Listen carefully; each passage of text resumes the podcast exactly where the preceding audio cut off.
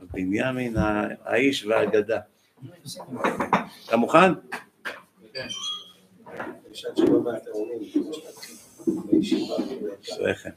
ערב טוב.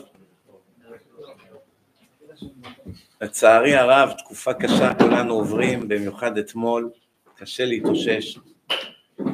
כל מי שיש לו לב יהודי, קשה לתפקד, קשה לעבוד, קשה ללמוד, אין מצב רוח לכלום.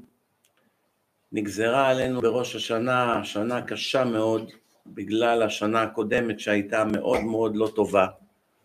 הגענו כבר לכמעט מלחמת אחים, בין דתיים, חילונים, ימין, שמאל, כל מיני דברים לא רצויים.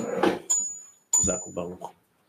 ובמשך שנה היה ממש אה, שפיכות דמים מילולית, והשטן, שהוא הפרסקיודר, התובע, אסף ראיות במשך שנה נגד מיליוני אנשים פה במדינה, ימנים, שמאלנים, דתיים, חרדים, חילונים, כל סוגי האנשים, כל מה שהם כתבו באינטרנט, כל מה שהם לכלכו אחד על השני, הרימו ידיים, פגעו, רמסו, ואספו מיליארדים של ראיות נגד עם ישראל, לצערי הרב. לי זה כבר היה ברור, ידעתי כבר לפני ראש השנה שהולכת להיות השנה הכי קשה אי פעם, היה ברור לי כשמש, בכלל לא היה לי ספק בזה. ועכשיו אנחנו חווים את התוצאות של אותה שנה. הגמרא אומרת, אין איסורים ולא עוון. ואין איסורים שהם לא מידה כנגד מידה. הקדוש ברוך הוא מביא לנו עכשיו מכות שמטרת המכות האלה מלבד הכאב לב והעוגמת נפש והעצבות הן מכות שמאלצות אותנו להתאחד כעם אחד, גוף אחד, כולנו באותה סירה וכולנו כרגע טובעים. וכולם שופכים מים החוצה עכשיו, זה לא משנה מי, עשיר, עני, חכם, טיפש, ימני, שמאלני, דתי, חילוני, כולם שופכים מים מהאונייה, אם לא כולנו נטבע. אפילו הסעודים שהיו המנהיג של העולם הערבי והם לא חשודים באהבת ישראל, נהפכו לידידים לפני המלחמה הזאת, נהפכו לידידים גדולים של ישראל, מכיוון שלשניהם יש אויב משותף. הם הבינו, אם לא נתאחד, אפילו שאנחנו שונאים אחד את השני, אם לא נתאחד, בסוף איראן יקברו את שנינו. אז בואו נתאחד, נתגבר על הפערים, כי אחדות מביאה כוח. אתם יודעים, ביד יש 14 חלקים, יש חמש אצבעות, בארבע מהם יש שלוש חלקים, ובאצבע הקטנה יש שניים, זאת אומרת 14, זה גימטריה י"ד, י' זה 10, ד' זה 4, אז זאת אומרת השם הזה של יד הוא כבר מרמז על זה שהיא מורכבת מ-14 חלקים. עכשיו, כשנותנים שני אנשים יד, לוחצים יד, אז יש יד ויד, מה זה נהיה? ידיד. י"ד, י"ד, ידיד, ידידות. איך ידידות מתחילה? בלחיצת יד. קראת מישהו, שלום, נעים מאוד, לחיצת יד הזאת מקשרת עכשיו בין הרוח שלך לרוח שלו. וכששניים לוחצים יד, י' וי', זה נהיה כוח, 28, 14 ועוד 14, ששניים לוחצים יד, זאת אומרת, אם לאדם אחד יש כוח להרים דוגמה 20 קילו, שניים יכולים להרים 60, לא 40. זה הרבה יותר כוח שניים. ולכן ברגע שנהיה י' וי', יד ויד, זאת אומרת שניים נהיו ידידים, אז הם מקבלים כוח. ולכן האחדות היא מביאה בשורות טובות. לצערי הרב אנחנו עם קשה עורף, רק כשנופלים עלינו טילים ויש טרגדיות פתאום מתאחדים. אבל שמתם לב שלמרות כל הצער הנורא שאנחנו חווים כבר מאה ומשהו ימים, שמתם לב שעדיין יש בתוכנו אלפי אנשים שממשיכים לחרחר מריבות וללכלך בכל הערוצי טינופת האלה, שאני לא יודע איך יש להם רייטינג. לא יודע איך אנשים דתיים, או אנשים ימנים, או אנשים שמכבדים את הקדוש ברוך הוא, לא אמרתי דתיים, שמכבדים את הקדוש ברוך הוא יכולים ללחוץ ערוץ 12 או 13 או 11. זה פשע נוראי. פשע נוראי לתת כוח לאנשים שהורסים את עם ישראל ומורידים אותו לשאול תחתית. אנשים שמשבחים את האויב, אנשים שבמשך עשרות שנים הגנו על הנאצים האלה בעזה, אנשים שלכלכו על רבנים קדושים, אנשים שהרסו למשפחות החיים, שכל ההתפרנסות שלהם זה הכל מלרמוס ולרצוח אנשים יום ולילה. איך בן אדם שמכבד את בורא עולם, שוב, אני לא אומר דתי, דתי לא אמור בכלל להסתכל באף מסך, אני מדבר עכשיו חילוני מסורתי שיש לו כבוד להשם, איך הוא בכלל יכול בשלט ללחוץ את הערוצים שלהם, מלבד ערוץ 14 זה פשע נוראי להיכנס לאתרים האלה שלהם, לתת להם קליק, הרי מה זה הקליקים האלה? כל פעם שאתה נכנס הם מרוויחים יותר כסף, כמה שהם מרוויחים יותר כסף הם יותר רוצחים חיילים, הם יותר הורסים משפחות בעם ישראל, זה, מזה הם מתפרנסים, רק זה מעניין אותם, זה לא משנה עכשיו נערות של דם נשפכים, הם ממשיכים להחליש את הצבא, לדבר, לא נצליח, אין לנו את הכוח, לא הרגנו עשרים אחוז מהם, חייבים עסקה, חייבים לשחרר, חייבים להיכנע, אין לנו ברירה, ביבי, ביבי, שמיבי, מה ביבי? ביבי הוא בכלל פקטור. ביבי מנהל את העולם, מי זה ביבי בכלל? תביא את הראש ממשלה הכי טוב בעולם, הכי חכם, הכי מבין. אם בורא עולם לא רוצה שנצליח, לא יעזור כלום. ותביא את המטומטם הכי גדול, אם בורא עולם רוצה שנצליח, הכל מסתדר ברגע. והראיה זה עמיר פרץ. שמעתם עליו? עמיר פרץ הוא לא גנרל בצה"ל, הוא לא, הוא יש לו אולי הרבה מעלות, אבל דבר אחד ודאי אין לו, ידע צבאי אין לו. הוא לא היה רמטכ"ל ולא אלוף ולא כלום. עמיר פרץ, סתם פוליטיקות, שמו אותו להיות שר ביטחון. מה לו ולשר ביטחון? זה כמו שישימו אותי שר החקלאות. מה לי ולחקלאות? אני לקטוף לימון לקח לי רבע שעה היום. שר, שר הביטחון. באו עכשיו לדון בכיפת ברזל. זה עולה מיליארדים, כיפת ברזל, המדינה, טילים, כל המערכת, הפריסה. כל המומחים, כל הגנרלים, כל השרי ביטחון לשעבר, כל התותחים של צה"ל התנגדו.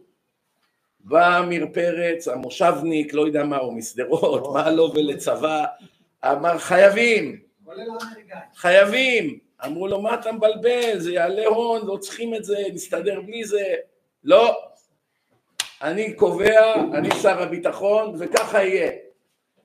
אם לא עמיר פרץ, היה לך פה אולי מאה אלף מתים כבר עד עכשיו. עמיר פרץ, אומנם הוא לא איזה רב גדול, או לא איזה תלמיד חכם, אבל ודאי לא מבין בצבא, זיכו אותו משמיים להציל לפחות מאה אלף קורבנות. אם לא היה כיפת ברזל הזאת, היו נופלים עליך, עשרת אלפים טילים, נפלו חמישים, תראו מה הם עשו. משבית מדינה שלמה. אבל אני לא יודע אם אתם יודעים, איזה מישהו סיפר לי מהממשלה שהלייזר היה צריך כבר לפני שלוש שנים להיות ב... בשימוש, האקדח לייזר הזה. הוא כבר מוכן. למה לא פורסים אותו? אתם יודעים, זה 300 דולר ליירט רקטה במקום 100 אלף דולר. כל פעם שכיפת ברזל יורד טיל, 100 אלף דולר. הם ירו עכשיו 20, 20 כפול 100 אלף דולר, 2 מיליון דולר בדקה הלך. ואנחנו צריכים לשלם את זה, מי משלם את זה? אתם, אני, כל מי שמשלם פה מיסים. הכיפת, הלייזר, 300 דולר. זהו. תראו איזה חיסכון, זה 99.9 אחוז חיסכון. למה לא מכניסים את זה? פוליטיקה, כל אחד גוזר קופון מהכיפת ברזל. יש כמה עשרות אנשים שמתפרנסים בגדול מכיפת ברזל. לא אכפת להם שימותו פה אלפים, שהמדינה תהיה מושבתת, שהכלכלה תתמוטט, שכולם מתחבאים במקלטים. הרי הלייזר הזה כביכול היה פותר את כל הבעיה. היית יכול לעבוד כרגיל. הם מנסים, הם גם היו מפסיקים לראות אחרי שבועות הטילים. היו רואים הלייזר ממיס הכל. מה הסיפור? אתה מנטרל את איראן גם, מנטרל את החיזבאללה. חיזבאללה יש להם 200 אלף טילים בגודל של הווילה הזאת, כל אחד. בלי הלייזר הזה, אם אחד מהם נופל זה אלף הרוגים. כמו הסקאדים של סדאם, ברוך השם הם עוד לא ירו אותם, עד עכשיו הם יורים רקטות קטנות. אם חס וחלילה הם יחליטו לירות כל דקה עשרה טילי סקאד מהגדולים האלה של הסמי טריילרים, הלך עלינו, לא היה לנו תקומה בכלל, לא יעזור לנו אף אחד, גמרנו רק הקדוש ברוך הוא להציל אותנו משואה. אבל הלייזר הזה, אם הוא היה פרוס עכשיו איזה עשרה מהם בצפון, הוא היה ממיס את כל הטילים, ואז לא, אין להם שום איום עלינו, שום דבר הם לא יכולים לעשות. כל האיום של המחבלים עלינו זה רק הרקטות האלה. ופיגועי טרור שהם עושים פה בתוך המדינה, איך אתה מונע פיגועי טרור? אתה לא נותן להם להיכנס למדינה, אין, אין אישורי עבודה. אבישי ידאג להם לפועלים מהודו, באלף שקל לחודש. שאלו אותו, נכון אבישי? אני דיברתי עם שר בממשלה, אחרי שאבישי אמר לי, אני יכול לארגן עובדים דרך חבר, שעובדים בדובאי באלף שקל לחודש. אלה לוקחים שמונה מאות שקל ליום עבודה, היה מחבלים, שבאים מקלנדיה וכל המחסומים. שמונה מאות שקל ליום עבודה. כמה נזילות בגג? עשרים וחמש אלף שקל הם מבקשים. כאילו שהם איזה עורך דין בהרווארד. יבוא הודי, יבוא הודי מהודו, יגור לך עשרים בחדר, אלף שקל בחודש, אף אחד לא יורה, אף אחד לא צועק אללהו אכבר, הם בכלל שונאים את המוסלמים, ההודים. זה הינדו ואסלאם, זה לא הולך ביחד. אבל מה, יש בעיה אחרת איתם. מה הבעיה איתם? 70 אחוז מהם עובדי אלילים. ישימו לך פסלים בבית, יראו פרה בקיבוץ, כולם יבואו להשתחוות לה. בעיה. אתה לא יכול לשים אותם לעבוד בקיבוצים, כי יש שם פרות במושבים. ברגע שהם רואים פרה, העולם עוצר, עוצר מלכת. לא, רציני. אתם יודעים שבהודו הם רבים מי ישתה את השתן של הפרה, רבים מכות. רבים מכות, עכשיו תורי, לא עכשיו תורי. אני, יש לי איזה אחד שעכשיו בתהליכי גיור, גילה אותי באינטרנט, הוא בהודו. ההודים מדברים אנגלית, אתם יודעים, אז יש לי דרשות באנגלית. הבן אדם הזה היום ברמה של רב. אם היום אנחנו מביאים אותו לישיבה של אבישי שם פה בהרצליה פה, הוא יכול כבר לתת שיעורים בהשקפה.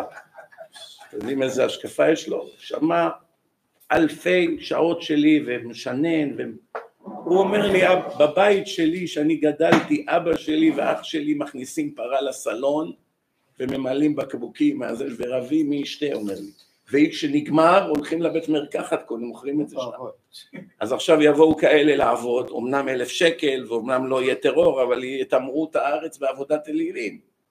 לא בטוח מה יותר גרוע, מחבלים מעזה או עובדי אלילים. זה לא צחוק, כי הגמרא אומרת גדול המחטיאו יותר מן ההורגו. יש שתי סוגי מוות בחיים, יש מוות לגוף ויש מוות לנשמה, מה יותר גרוע? הגוף זה זמני במילא, מוות לנשמה יכול להפך למוות רוחני נצחי, לנצח נצחים, למשל, אם בא ירה בבחור דתי, בום, כדור בראש, הרג אותו. נגיד שהוא היה בן 40, היה צריך לחיות עד גיל 70, לקח לו 30 אחוז ונגמר הסיפור שלו. ההוא עלה למעשיו, קיבל מה שקיבל, טוב. הוא רוצח. מה העונש של רוצח בתורה? מביאים אותו לכלא בדרום, נותנים לו פלזמה, חומוס, שמן זית, לבנה, זעתר, ששבש, תואר ראשון, תואר שני על חשבוננו, רופא שיניים בחינם, טיולים בחצר של הכלא עם כל החבר'ה, מרים קצת משקולות, מוסירים לו את הסרטן מהמוח, במקום להגדיל לו פי ארבע את הסרטן, עוד מוציאים לו את זה שיבוא ישחט לנו את הילדים. מדינת חלם פה. והוא חי כמה שנים בכלא, ואז בא איזה חייל, גלעד שליט, ובזכותו משחררים מאה אלף עשרים ושבע אלף עשרים ושבע נאצים, טרוריסטים, אכזריים, כמו שראיתם, כולם שחררו בעסקה הזאת, כולם שחררו. כל מפקדי החמאס בשטח היום זה מעסקת שליט. לא שאני מאשים את גלעד שליט, אבא של גלעד שליט עשה את מה שמוטל עליו, לעשות, לערוך עולמות, להציל את הבן שלו. גם המשפחות של החטופים שהם צועקים ומפגינים, אתמול הייתי בכנסת, בדיוק הם באו, צעקו, בוכים, בחיות, השרים בחלחלה מהם.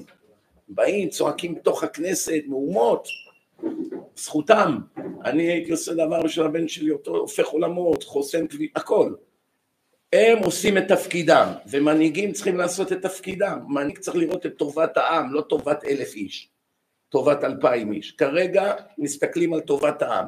גם בעסקת גלעד שליט זו הטעות הכי גדולה בהיסטוריה של מדינת ישראל. אף פעם לא נעשתה פה כזאת טעות. לעזור ליהודי אחד ולהרוג אלפי יהודים בזמן הזה. הגמרא אומרת, יש מצווה גדולה מאוד שנקראת פגיון שבויים. להציל יהודי מאסור, שהוא אסיר אצל הגויים, לא משנה איפה, כל מדינה בעולם, לא רק אצל ערבים, אפילו בארצות הברית, אתה יכול לשחרר אותו, לפדות אותו, מצווה גדולה. זה כזו מצווה גדולה, שאם צריך כך וכך כסף ואין, מוכרים את הספר תורה היחיד שיש בעיר, לא יהיה ספר תורה בבית כנסת. אחרת או לבית כנסת בעיר אחרת, בכסף הזה הולכים לשחררים את היהודי. עכשיו, הגמרא אומרת, אמנם זה מצווה ענקית, פדיון שבויים, ויש על זה שכר גדול מאוד, אבל אין פודים את השבויים יותר בכדי דמם. אסור לשלם על השבויים מחיר מופקע. כי ברגע שמשלמים על השבויים מחיר מופקע, מתאכזרים ליהודים אחרים. זה יהפך לנורמה. זה יהפך לנורמה.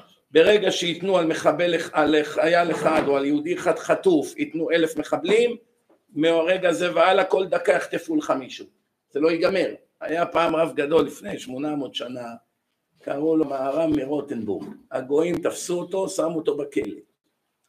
רוצים לשחרר אותו, תביאו כך וכך כסף, סכום אסטרונומי. אמר להם המהר"ם, אני לא מרשה לכם לפדות אותי. הוא אמר, אתה תהיה עשרים שנה במאסר, הם גויים אכזריים כאלה. יענו אותך בבית האסורים, איך לא נשחרר אותך? אתה הרב שלנו.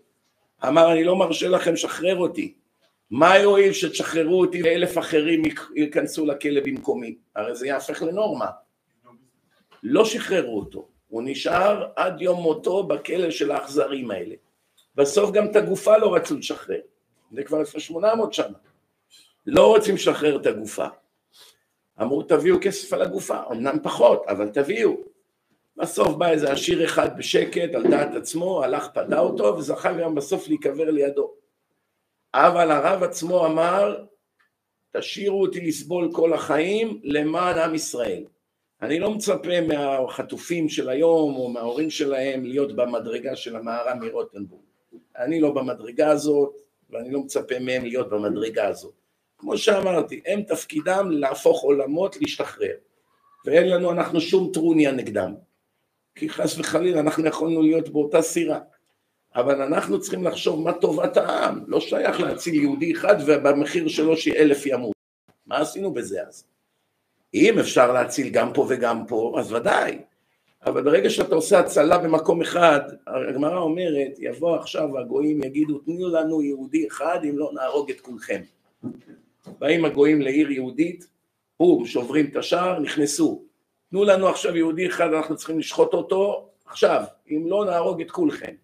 מה הדין? כתוב אסור לתת. אסור לתת. חכה, אני אסביר תכף. אסור לתת. אסור לתת. למה? איך אנחנו יכולים להקריב בידיים בן אדם להרוג אותו? זה אסור. אבל אם הם אומרים תנו לנו את פלוני, הם באו עם שם כבר. באנו לחפש מישהו שיש לנו איתו חשבון. תנו לנו את פלוני, אם לא הורגים את כולכם. נותנים להם את פלוני כדי להציל את שער העיר. בגלל שהם כבר קבעו את מי הם רוצים להרוג. איתנו או בלעדינו הם יהרגו אותו. אבל אם הם אומרים אתם תחליטו את מי, מה קורה אם יש אדם שצריכים להוציא אותו להורג? נגיד שיש אדם ובית הדין פסק שצריכים להרוג אותו, להוציא אותו להורג, במילא עומדים להרוג אותו, ועכשיו הם באים ואומרים תנו לנו יהודי, אם. כן, מותר לתת את הבן אדם הזה שבמילא עוד שבוע מוציאים אותו להורג או לא? למה אסור? במילא נהרוג אותו, אז לא חבל שימותו. שוב, שוב, זה יחזור לנורמה. פעם אחת נכנע לטרוריסטים, מרגע זה והלאה אתה שבוי שלהם לנצח נצחים. וכל המדינות המתייפייפות, אנחנו לא דנים, אין לנו משא ומתן עם טרוריסטים, כולם מבלבלים את המוח וכולם נכנעים להם. אם לא היו נכנעים להם לעולם, לא היינו בסירה הזאת שאנחנו נמצאים בה היום. סיבה שאנחנו נכנעים להם היום, הם יודעים את החולשה שלנו. עכשיו הם יושבים, רואים ערוצים 11, 12, 13, רואים את כל הבכיינים, כל הערב רב שם, כל השונאי תורה, כל השונאי עם ישראל שם יושבים, באים כל מיני כאלה, מה חייבים, חייבים בכל מחיר, אז הם אומרים, מה, מה יש לנו? להיכנע, צריך שבועיים, הם, הם מתפרקים כבר, הם יהרגו אחד את השני, הצלחנו בגדול, מקבלים כוחות, עכשיו שמקבלים כוחות, מתים 21 חיילים ברגע, מי הרג את ה-21 חיילים, הערוצים הטמאים האלה, אף אחד לא יעמיד אותם לדין. ועכשיו אם אני אגמרא, הם מחר יבואו לחקור אותי בלהב, בוא בוא, אתה מבוקש לחקירה. ככה הם משתיקים אנשים. אבל זו האמת. נותנים כוחות לאויבים שלנו להחריב אותנו והם מתחזקים ממה שהם רואים. ברגע שהם רואים את הפאניקה ורואים אנשים מסכנים ומראיינים אותם, אנחנו כבר חודשיים לא בבית וזה, הם מקבלים כוחות כל כך, הרי הם השטן בהתגלמותו. פעם שאל איזה אחד, תגיד מי יותר גרוע, המחבלים של החמאס או הנאצים? מי יותר גרוע? יש לך חייל אס אס נאצי הורג יהודים, זה העבודה שלו. ויש לך מחבל חמאס שראינו מה הוא מסוגל לעשות. אם היית צריך עכשיו לבחור מי ביניהם יותר מפלצת, הנאצי או החמאסניק, מה הייתם אומרים? חלק אומרים נאצי, אבל אני אביא לך, אני לא מדבר על סמך אה, תחושות הכרס, אני מדבר עם ראיות, ודאי בוודאי שהחמאס יותר גרוע מהנאצי, ראיות ברורות, מה הראיות? אני עכשיו צריך להוכיח בבית משפט מי יותר גרוע, איזה ראיה אני אביא? אם אני אגיד החמאס רצחו לנו ילדים, השופט יגיד גם הנאצי רצח לך ילדים. אם אני אגיד הם אנסו נשים, הוא יגיד גם הנאצים אנסו נשים. אם אני אגיד הם עשו ניסויים באנשים, שבו אותם, עינו אותם, הוא יגיד גם הנאצים עשו את זה. אז תביא לי ראיה שהחמאס יותר גרוע מהנאצים, מה הייתם מביאים? איזה ראיה? ניצחת, שאין עליה עוררין. אה, יפה. שמעו את השיעור שלי כבר? שמעתם? זה שחותכים את האצבע זה הם שמעו כבר, לא כולם. לא. אם אתה בא לנאצי, אומר לו תהרוג מאה אלף יהודים, תלחץ פה על הכפתור מאה אלף נשרפים, אבל מורידים לך את היד. יישאר לך רק יד אחת, הוא לא מסכים. שילכו, שישתחררו. מה, אבל אתה שונא אותם? בטח שונא אותם. אבל אני לא אאבד יד בשביל להרוג מאה אלף יהודים. אתה בא לחמאסניק, אומר לו, תשמע, בלחיצה אחת אתה הורג מאה אלף יהודים, אבל מורידים לך את היד. מה את היד? למה רק יד אחת? בואו אני מביא את העשרה בנים שלי, תפוצצו את כולנו בשביל להרוג יהודי אחד, לא מאה אלף. עשרה מחבלים טמאים מוכנים לקפוץ לאש, להתפוצץ, כדי להרוג יהודי אחד. אמת או לא? אז איזה נאצי היה מסכים, הוא והבנים שלו ואשתו, כולם למות בשביל להרוג יהודי אחד? איפה לא היה נאצי כזה בהיסטוריה? היטלר בעצמו לא היה מסכים. אייכמן בעצמו לא היה מסכים.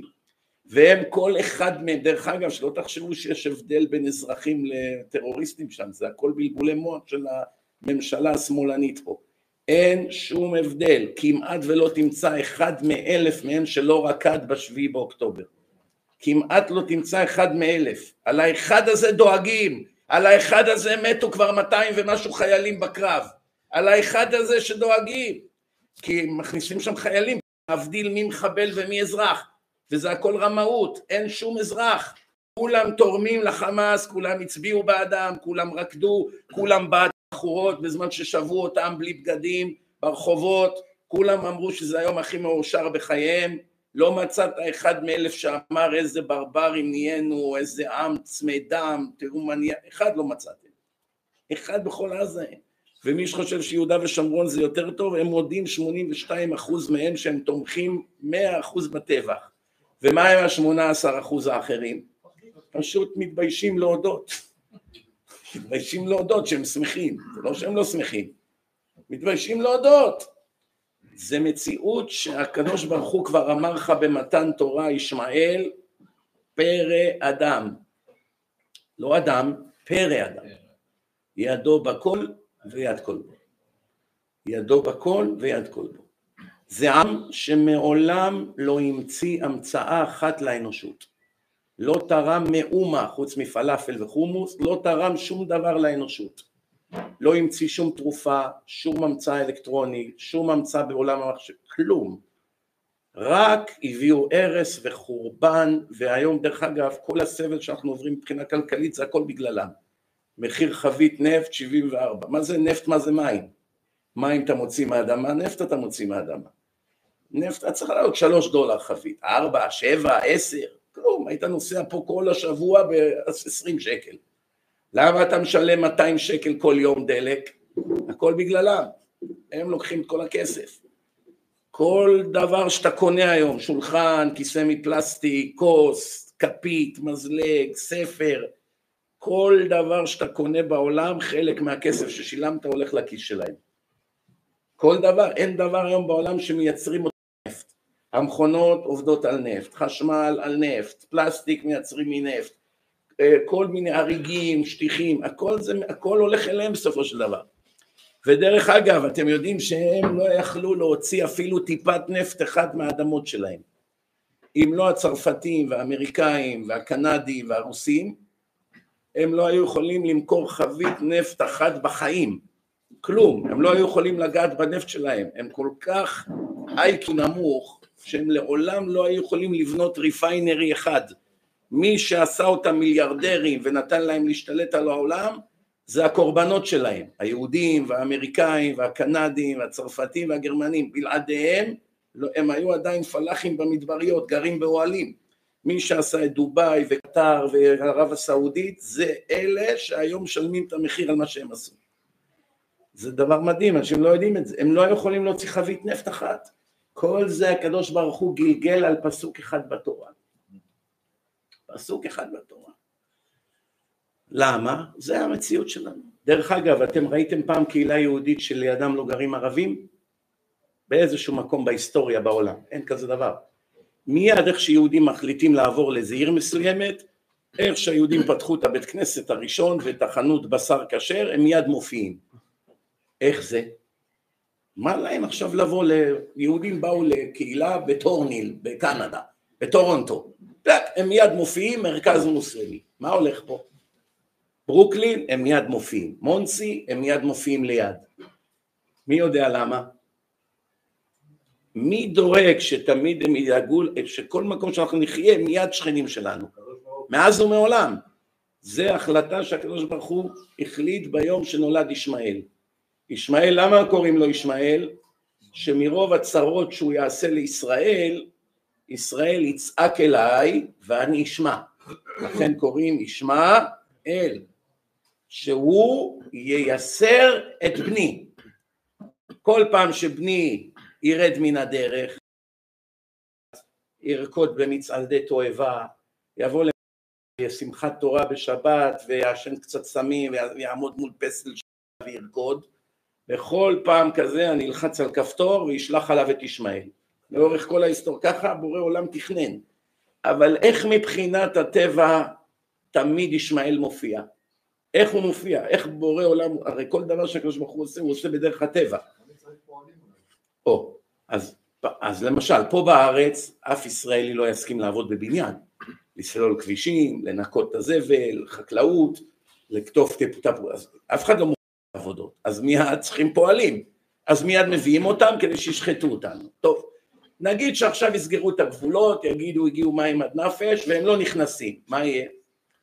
איך הם תמיד מגיעים אלינו? התשובה, בשר חלל. הם לא יכולים לאכול בשר מהנוצרים. הנוצרים הורגים את החיה במכת חשמל, זה נבלה. הם לא אוכלים נבלות. הם אוכלים בהמה שחוטה. אין להם את הדינים של היהודים, בודקים את הסכין ואיפה לשחוט ובודקים את האיברים ואת הריאות, אין להם תורה שבעל פה.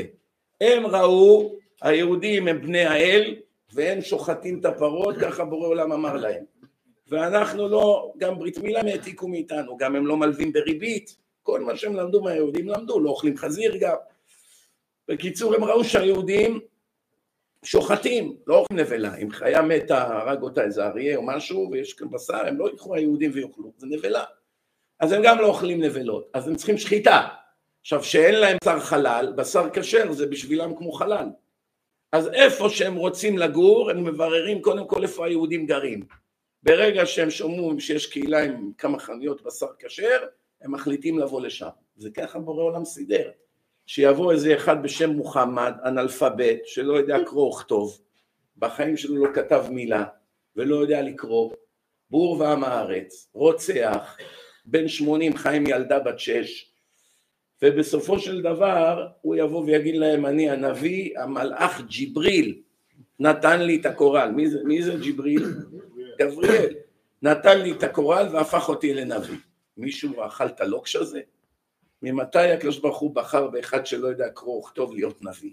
כל הנביאים היו אנשים קדושים, יודעי תורה, בקיאים בכל, ה, בכל ההלכות, מאז ומעולם, צדיקי יסוד עולם, וכולם כמעט היו יהודים.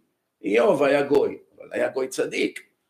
פתאום בוחרים אחד שהוא אנאלפבית, וחוץ מזה זה 600 שנה אחרי שנגמרה הנבואה בעולם, אין יותר נבואה. מאז חורבן בית המקדש השני, פסקה הנבואה, אין נביאים יותר. הוא בא 700 שנה אחרי, אומר אני נביא. מי האמין ללוקש הזה? כנראה אף אחד. אז איך הסכימו ללכת אחריו? לא תתאסלם, אני מוריד לך את הראש. התחיל ללכת עם כנופיות ממקום למקום. עכשיו אתם יודעים, בקוראן, בחצי הראשון הוא מדבר גבוהות על היהודים. מותר לעשות איתם ביזנס, מותר להפקיד את הכלי מלחמה שלך רק אצל יהודי, אפשר לסמוך עליהם, הם בני האל, הם העם הנבחר, הוא, הוא קרא לנו עם הספר. מי קורא, מי המציא ליהודים את התואר עם הספר? הוא. זאת אומרת, בחצי הראשון של הקוראן הוא מדבר גבוהות מאוד על היהודים. הוא מספר על יציאת מצרים, איך הקדוש ברוך הוא התנקם בפרעה, מדבר נגד המן, דברים שהוא העתיק מהתנ"ך. פתאום לקראת סוף הקוראן התהפך 180 מעלות. יבוא יום, היהודי יתחבא מאחרי סלע ומאחרי עץ ואתה תנפץ לו את הגולגולת. מה קרה? לא. כל עוד היה לו תקווה שהיהודים יקבלו אותו כנביא, הוא דיבר, איך אומרים, התחנף אליהם. דיבר דברים בעד היהודים, והיום שהיהודים אמרו לו לא יעזור לך כלום, אתה לא נביא, אתה נביא שקר, לפי התורה צריך להרוג אותך, והוא ראה ככה, אז הוא התנקם ביהודים, ועד היום משלמים את המחיר של המשפטים האלה. זה בכל מקום, כל מוסלמים גדלים אותו על המשפט הזה, המשפט הזה זה המקור של כל הצרות. ומי גלגל שזה יהיה ככה? הקדוש ברוך הוא, כל הקדוש ברוך הוא. אני אגיד לכם משהו, תראו. אני לא בא בתלונות לאף אחד, אבל אני רק רוצה שתבינו את הבורות שלנו בתור יהודים. את הבורות תבינו. אני מדבר על אנשים עם כיפות. חילונים קל וחומר, הם לא לומדים תורה. אני מדבר על אנשים שכן לומדים. כל בן אדם היום שתבוא, יש לו אלף אשמים באסון. ביבי והרמטכ"ל והמודיעין והשב"כ והמוסד וארצות הברית ואיראן וחיזבאללה ו... והכלב השני והכלב השלישי, אני יכול לתת לכם עכשיו רשימה של אשמים, אחד יגיד לפיד, בנט, ליברמן, שר ההוא, זה והממשלה וראש השנה, נכון? יש אלף שאפשר להם לדין, חלק על בגידה וחלק על רשלנות. ומי באמת אשם? אך ורק אנחנו. כל אזרח ואזרח, דתי, חילוני, זה לא משנה. כל אחד יש לו חלק באסון, כל אחד. למה? אמרתי לכם, אין איסורים בלא עוון.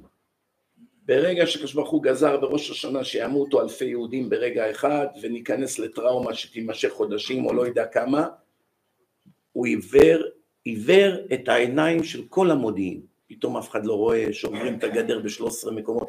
אמר לי איזה אחד שהיה עובד שם בגדר, אמר לי, אתה יודע, איזה דבר מוזר זה. עכבר או חתול היה נוגע בגדר, תוך עשרים שניות ג'יפ היה שם. מהר באים, בודקים, פנסים. תוך עשרים שניות. אין מציאות שמישהו אפילו יצליח לחתוך את התיל. מיד מופיעים ג'יפים. איך קרה פה שש שבע שעות? בורים, שוברים, טרקטורים, נכנסים, הרסו את המצלמות, אף אחד לא... מה זה, מה הולך פה? אף הליקופטר לא מגיע, אף ג'יפים עם אה, מכונות ירייה לא מגיעים, איפה הכיתות, מה הולך פה? כולם בחופש, באילת, רמטכ"לים. כל זה בורא עולם עשה. שאננות, חלק רדומים, שש בבוקר, רעש למסיבה, מסכנים, אנשים היו מסוממים, הם לא ידעו לאן לרוץ, הם לא יודעים מה קורה עם זה, אמיתי, זה סרט, אולי זה משהו שעשה מסע לראש. בן אדם עכשיו מתודלק, עד ארבע בבוקר, חמש בבוקר, כל הלילה קפץ שמה, פתאום מתחילים לירות עליו. הרבה מתו בגלל שהם לא ידעו איפה הם. לא ידעו מה לעשות, אולי אני הוזה, הסמים האלה עושים הזיות. אולי אני הוזה הזיות. איך כל הדברים הרעים שיכלו להיות, כולם קרו.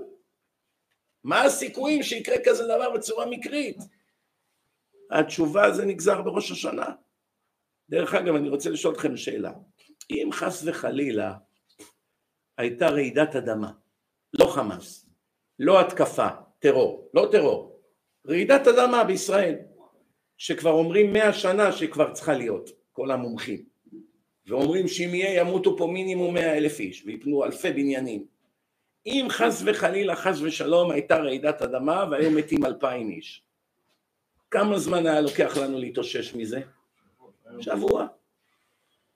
שבוע היו מתחילים לתקן את הבניינים וחוזרים לשגרה. מישהו היה אוכל את הלב ושורף את הלב שלו מהבוקר עד הלילה כמו עכשיו? לא. מה ההבדל? מה ההבדל אם עכשיו נרצחו אלפיים אזרחים או, או מתו אלפיים אזרחים מבניינים וכאלה שנפלו מרעידת אדמה באיזה עיר מסוימת? מה ההבדל? ההבדל זה האגו. האגו הורג אותנו, שהנבלות האלה עושים איתנו צחוק וצוחקים והם שמחים, שאנחנו רואים שהם מחלקים ממתקים, נשרף לנו הלב. אבל אם זה לא היה הם, אם היה אסון טבע, לא היה אגו, היה כאב על המתים, כאב על ההרוגים, והכאב הזה היה עובר אחרי שבוע וחוזרים לשגרה. שבועיים, מסכימים איתי או לא? עכשיו אני שואל אתכם, האגו זה יצר הטוב או יצר הרע? זאת אומרת אנחנו מוסיפים חטא על פשע.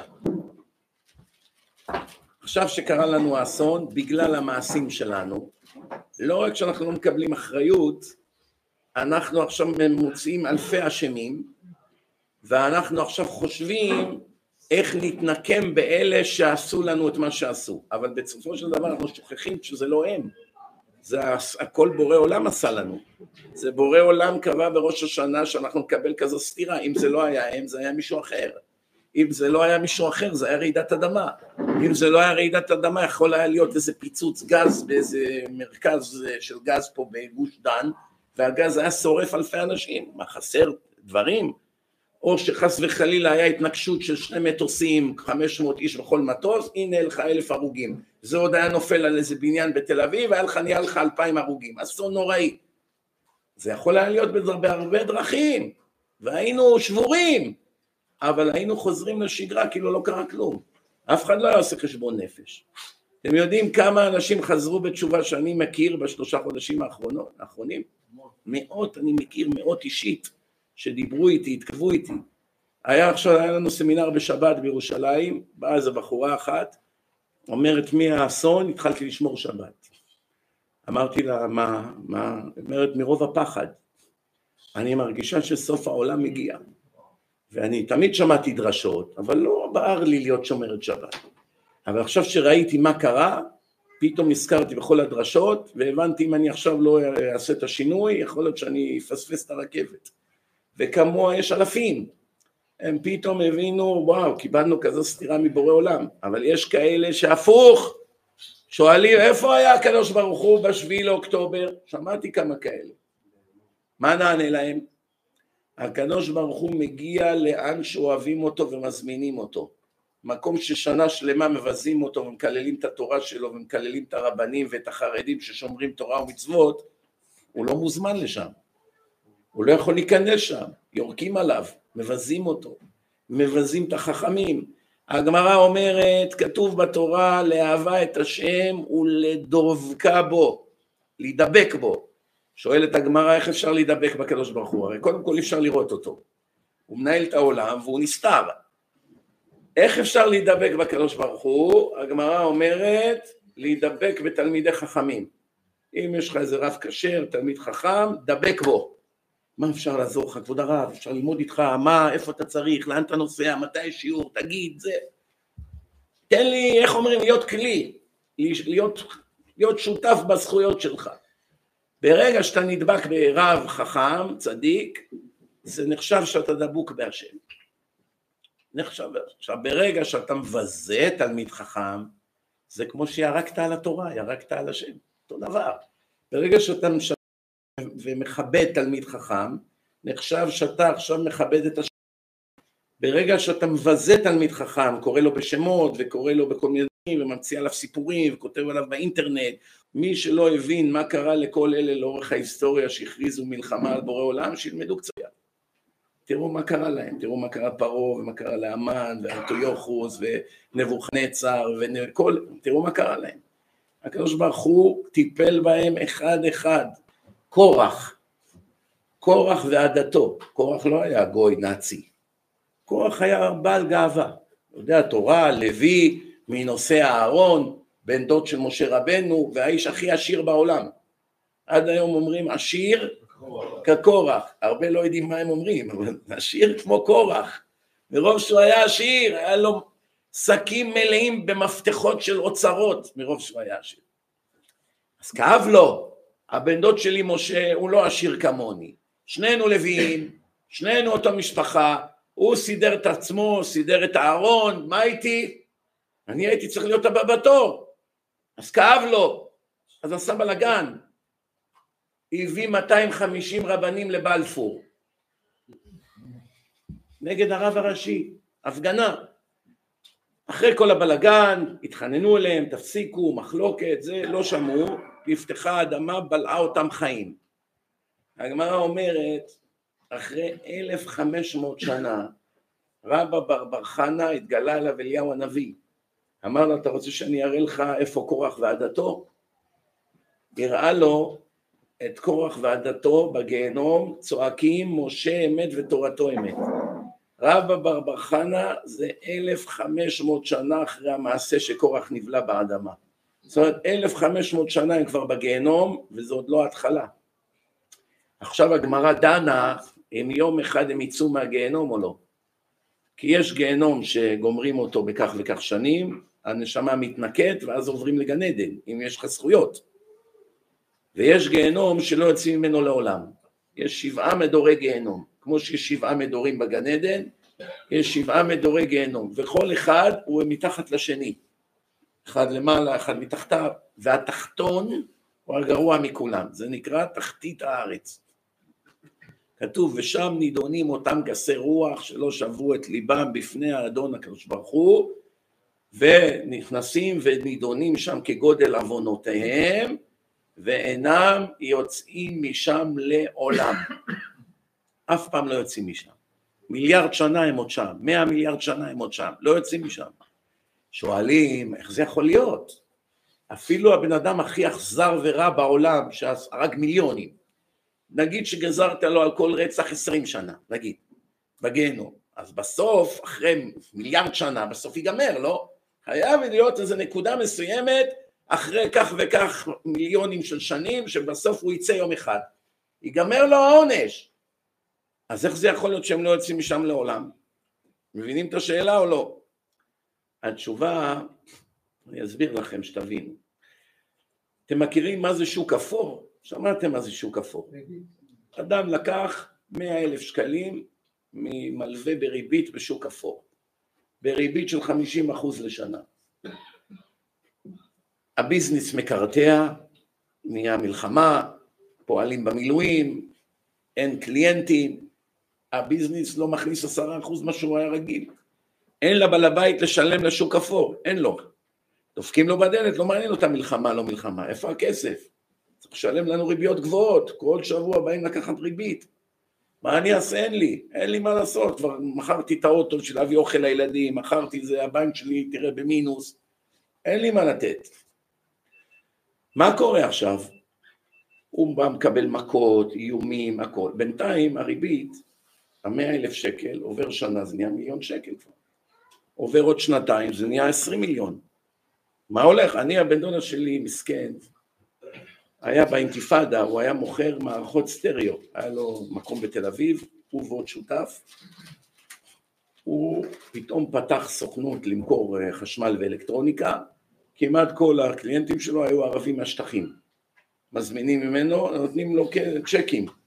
פתאום התחילה אינתיפאדה, סגרו את הגבול, הם ידעו שאי אפשר לעשות שום דבר, מלחמה, אף אחד לא שילם, כל הצ'קים חזרו. אני לא אשכח בחיים, אני בחיים שלי לא ראיתי כזה דבר.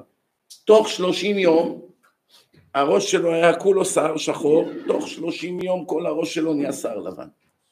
הייתי אותו אחרי חודש, אומר לו, עופר, מה קרה? אומר, אל תשאל, אני כבר חודש, כל הצ'קים חוזרים, אין לי לשלם. האינתיפאדה הזאת שהייתה הגדולה, היה לו חוב של כמה אלפי שקלים, לא עבר תקופה, פתאום נהיה מיליון שקל. עד היום בית משפט פסק לו לשלם אלפיים שקל לכל החיים, והוא אומר כל חודש אני הולך ברוורס. מבחינת החוב אני משלם אלפיים, נוסף לי עשרים אלף, משלם אלפיים, נוסף לי עוד עשרים אלף. זאת אומרת החוב שלי, זה הכוונה גיהנום נצחי. עכשיו אתה ריצית שנה בגיהנום, באותה שנה, בראש השנה, כשברוך הוא פותח, כתוב ספרי חיים ומתים נפתחים. אז שואלים, ספרי חיים נפתחים כי הם צריכים לעמוד למשפט, ראש השנה זה יום הדין. אבל למה נפתחים ספרי מתים? אנשים 500 שנה כבר בגן עדן או בגיהנום, מה עכשיו צריך לפתוח את התיק שלהם? הם גמרו את התיקון שלהם, גמרו, הוא כבר לא בעולם. אומרת הגמרא, אין כזה דבר גמרו. כל שנה התיק שלך נפתח מחדש, גם שאתה כבר לא בעולם.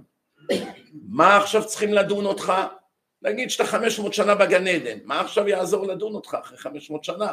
מביאים עכשיו את הארי הקדוש, שלום אדון אה, ארי הצדיק, משפט יש לך מחר, ראש השנה. מה אני צריך משפט? אני כבר 500 שנה בגן עדן פה.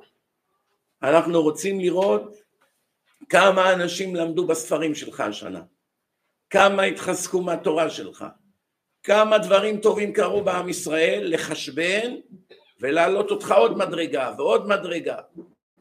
ואותו דבר הפוך, נגיד שיש אחד החליט לתת אה, חמישים ומשהו מיליארד לאחים המוסלמים, שהם המייסדים של החמאס, שישבו איתו בממשלה, רימה את כולם, עשה מה שעשה, כולם יודעים מה עשה, והם קיבלו חלק מהכסף, אבל חלק נכבד הם קיבלו כבר.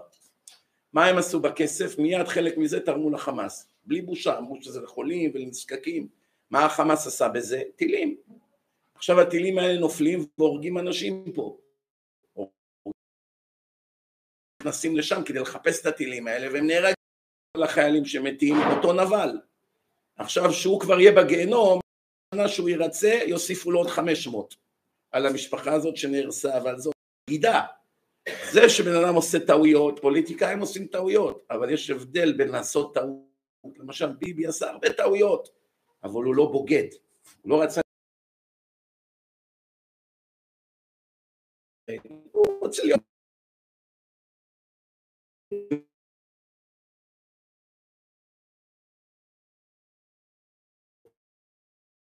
בסוף רץ לעשות עם אלה שקוראים עד לשמה. אפילו במצרים הוציא אותם מהחוק. האחים המוסלמים זה נגד החוק במצרים ובירדן.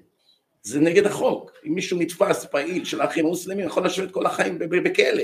במצרים זה נגד החוק, פה הושיבו אותם בממשלה. הבנתם? זה דוגמה לדבר שנקרא גיהנום נצחי. עכשיו, מה זה הגיהנום הזה? זה נקרא תחתית הארץ. כל הלכלוך של הנשמות שהתלבנו בשישה מדורים העליונים, הכל שוקע ויורד במדור התחתון. ומי שנכנס שם, אינו יוצא משם לעולם. ברוך אתה אדוני מלך העולם שהכל אמן. לכן בואו נסכם את מה שאמרתי עד עכשיו, אני רוצה לעבור לנושא אחר. אם ישאלו אתכם מי השם, אין טעם להגיד ביבי וההוא וזה וזה, אין טעם. מי שהשם זה כולנו. השם יודע מי השם יותר מי פחות, אבל כולנו אשמים. מי שיכול היה ללמוד תורה ולא למד, השם. מי שיכול היה לשמור שבת ולא שמר, השם. מי שארגן מצעדי תועבה פה כל שני וחמישי, השם. מי שארגן כל מיני שחיתויות וקרא אנשים פה בריביות, השם. ומי שנתן את כל מה שנתנו פה ועשו את כל המהומות וההפגנות וביזיון של הדת, כל אחד יש לו חלק באשמה. ומי שהגיב, גם אשם. ומי שגרם למחלוקות, אשם. בסופו של דבר יש פה מיליוני אשמים. והגמרא אומרת, אין איסורים בלא עוון. אין איסורים בלא עוון, לא לשכוח את זה רבותיי. עד כאן על מה שדיברתי, יש שאלות? יש שאלות, אבל שאלה רבה. בבקשה. אם אפשר. כן. אם אפשר לחלק אותה לשתיים. בבקשה.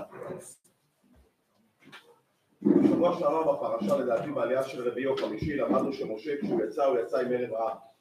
כתוב את זה במפורש. אז אני מבין את ישמעאל. למה לא עובד? אני מבין באופן אישי, ומוצד השנים שאני מנסה לעלות במדרגות התורה זה שני הפכים באותו עניין.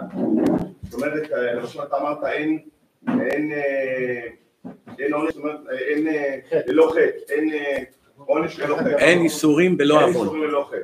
כן. אבל מצד שני, בא הקדוש ברוך הוא ואומר, כי את אשר יואב, השם יוכיח. נכון. הוא אוהב אותי אז הוא מוכיח אותי, אבל מצד נכון. שני אין איסורים ללא חטא. פרקי אבות בא ואומר, כל המוסיף גורע, ובאותה נשימה אומר, כל המרבה הרי זה משובח. אז אתה מגלה שהתורה עצמה שלנו, היא כל הזמן נוגעת בשני הפכים באותו עניין, אז קשה לך מאוד בתור אדם מאמין ללכת בנתיב, כי הוא אומר את, את, את, את שני הפכים באותו עניין. אין סתירה, אין סתירה. אני אגיד לך, אני אסביר לך. לפעמים בן אדם משלם על עוון שהוא עשה, והאיסורים האלה, בורא עולם שולח לו בגלל שהוא אוהב אותו. למשל, בן שעושה משהו שמכעיס את אביו, והאבא נותן לו עכשיו סנקציות, מוריד לו את התקציב החודשי, לקח לו את האוטו, אני יודע מה, כל מיני דברים שמכאיבים כרגע לבן. האבא שעושה את זה, הוא מצד אחד מעניש את הבן ומחנך אותו, מצד שני כל הפעולות שהוא נוקט נגדו זה לא נקמה, זה הכל מאהבה. אבא שרואה שהבן שלו מתחיל לזייף, מתחיל לרדת לתרבות רעה ומכניס לו כמה פליקים, הפליקים האלה זה האהבה הכי גדולה. זה לא עכשיו, אה, אני רוצה להוציא עליך את העצבים כי מגיע לך, זה לא עובד ככה. אולי בגלל השאלה שלי. לא, הזכרנו את השם של אותו טמא, אז המצלמה נבהלה.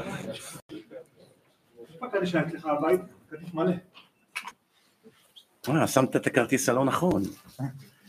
כמה זמן זה ככה?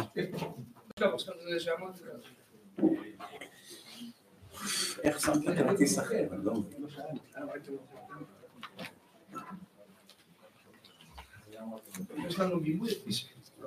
אני לא יודע איפה היא עכשיו, איבדתי אותה.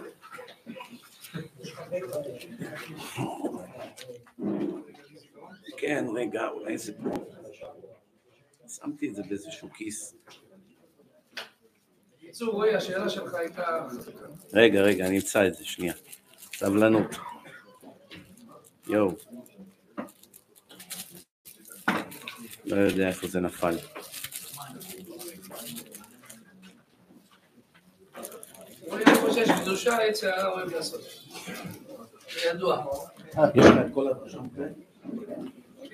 לי. טוב, נמשיך הלאה. בקיצור, אז קודם כל עצם זה שבורא עולם מעניש בן אדם בעולם הזה, אז העונש, העונש שהוא נותן לו בעולם הזה זה לטובתו, לא לטוב. מאהבה? מאה אחוז מאהבה. כי אם עכשיו לא ייתן לו את הסתירה עכשיו, מצבו רק ילך ויחמיר. בסוף במקום להיות שנה בגיהנום הוא יהיה חמש מאות. אז הוא יגיד לקדוש ברוך הוא, אז למה שתקת לי שבעים? אז הבן אדם יבוא בתלונה לבורא עולם. יבוא להגיד לו, זה לא, אתה ראית שאני עושה מה שבא לי, אתה נותן לי אושר וכסף ואישה וילדים ואני משתמש בזה נגדך. איך הבלקת חמישים שנה? עכשיו אתה בא מאשים אותי, מגיש את החשבון? זה לא פייר. אתה יודע למה הדבר דומה? תאר לך עכשיו ה-FBI באמריקה שהם עולים על בן אדם במעשה שחיתות, הם לא מיד עוצרים אותו, הם מחכים לבנות נגדו תיק הרבה יותר גדול, הם יודעים עכשיו אם אנחנו עוצרים אותו זה חמש שנים מאסר, נחכה שנתיים, ניתן לו להתפשט, להעסיק עוד אנשים, עוד זה, שהוא בונה את כל המערכת שלו ואז נשפוט אותו כראש מאפיה, ניתן לו ארבעים שנה, אז בינתיים הם עוזרים לו. נגיד איזה מישהו רצה להתנקש בחייו, הם מסרקים את המישהו הזה מהדרך, עושים כל מיני דברים, ובונים לו קייס, והם שולחים לו איזה בחורה לפתות אותו על הדרך, או איזה נערה, גם להכניס לו פדופיליה על הדרך, כותבת לו, שולחת לו תמונות, בסוף ברגע המכריע אומרת לו רק שתדע אני פחות מ-16, אני עוד שבוע אהיה בת 16, הוא כבר התאווה שלו בידו, ומכניסים לו כל מיני דברים עד שהם אומרים ברגע שאנחנו נרשיע, נכניס אותו לבית משפט הוא כבר לא יצא מאיתנו לעולם. אז בא הבן אדם הזה לשופט, הוא אומר זה לא פייר. הם היו צריכים לעצור אותי בהתחלה, התחלתי לדרדר מיד תיתנו לי את העונש, הייתי שנתיים בכלא, לומד לקח ויוצא להיות אזרח טוב מה הם עשו? המשיכו להטביע אותי יותר ויותר, עכשיו הם רוצים 40 שנה, נכון שיש לו טענה? ככה תהיה הטענה של כל החילונים שבורא עולם לא נתן להם סתירות. אז למה נתת לי וילות? למה נתת לי מטוס פרטי? למה נתת לי קבוצת כדורגל? למה נתת לי את האישה הכי יפה? הצלחה, שר בממשלה, ראש ממשלה? למה נתת לי את כל זה? זה לא פייר. אתה הולכת אותי לשאול תחתית. לכן חז"ל אומרים שמי שמקבל סתירות מהקדוש ברוך הוא זה היה שהוא לא ויתר עליו, הוא אוהב אותו. עכשיו הערב רב שאלת שאלה טובה. משה רבנו היה איש הכי גדול בהיסטוריה, אבל גם האיש הכי גדול בהיסטוריה עשה חמש טעויות בחייו. אחת הטעויות שהוא עשה זה שהוא סיפח מצרים גויים, סיפח אותם לעם ישראל. סיפח אותם. מה פירוש? המצרים ראו את מכות מצרים, ראו מה קרה, ראו את כל זה. ואחרי שראו את כל זה, אמרו, מה לנו להישאר פה במצרים? המדינה גמורה. בואו נתלווה לעם הזה, תראה איך בורא עולם עושה בשביל העם, עושה להם ניסים, גלויים, אנחנו רוצים להיות חלק מזה. באו למשה, אמרו, אנחנו רוצים להתגייר. עכשיו, עוד לא היה הלכות גיור, כי עוד לא קיבלנו תורה בהר סיני, זה עוד לפני יציאת מצרים. משה אמר, בבקשה, אתם מאמינים באל אחד, אתם מפסיקים עם האלילים שלכם, משתחווים לנילוס, לכבשים, תפסיקו עם עבודת אלילים, תצטרפו לעם ישראל, אתם, you welcome. הם באו. לא עבר 49 יום אחרי מתן תורה, משה עלה 40 יום להר, הוא יורד אחרי 40 יום, מה הוא רואה? רוקדים מסביב לעגל. עגל זה ערב רב. אומר הגאון מווילנה, זה על סמך הזוהר, הזוהר אומר את זה. תראה מה זה זוהר לפני אלפיים שנה. הזוהר אומר, הטעות הזאת שמשה עשה, הוא סיפח אותם לעם ישראל, היא תעלה לנו ביוקר מאוד. שהערב רב האלה, המצרים האלה שיצאו, הולכים לעשות לעם ישראל צרות בכל דור ודור. הם יהיו בוגדים מבפנים, גיס חמישי, סוס טרויאני, כל דור ודור הם ישתפו פעולה עם אויבים מבחוץ, יאכלו אותנו מבפנים, יעשו לנו מחלוקות, אבל בסוף, לפני ביאת משיח, באחרית הימים, עתידים לשלוט בארץ צאצאי הערב רב. מה זה קורה? תסתכל טוב. כל הבתי משפט אך ורק שופטים שמאלנים. כל האוניברסיטאות אך ורק שליטה מוחלטת של השמאל. משטרה, אתה לא יכול להתקדם שום דבר אם אתה לא מיישר איתם קו. כל האלופים בצה"ל שמאלנים מובהקים. היום הסביר לי מישהו למה. אמרתי מה, אף... לא, אמר לי אף גנרל לא, לא ימני, מה הולך פה? תראה את ה... ומיד כל מי שמראה סימן של ימני מנטרלים אותו. אתה יודע למה?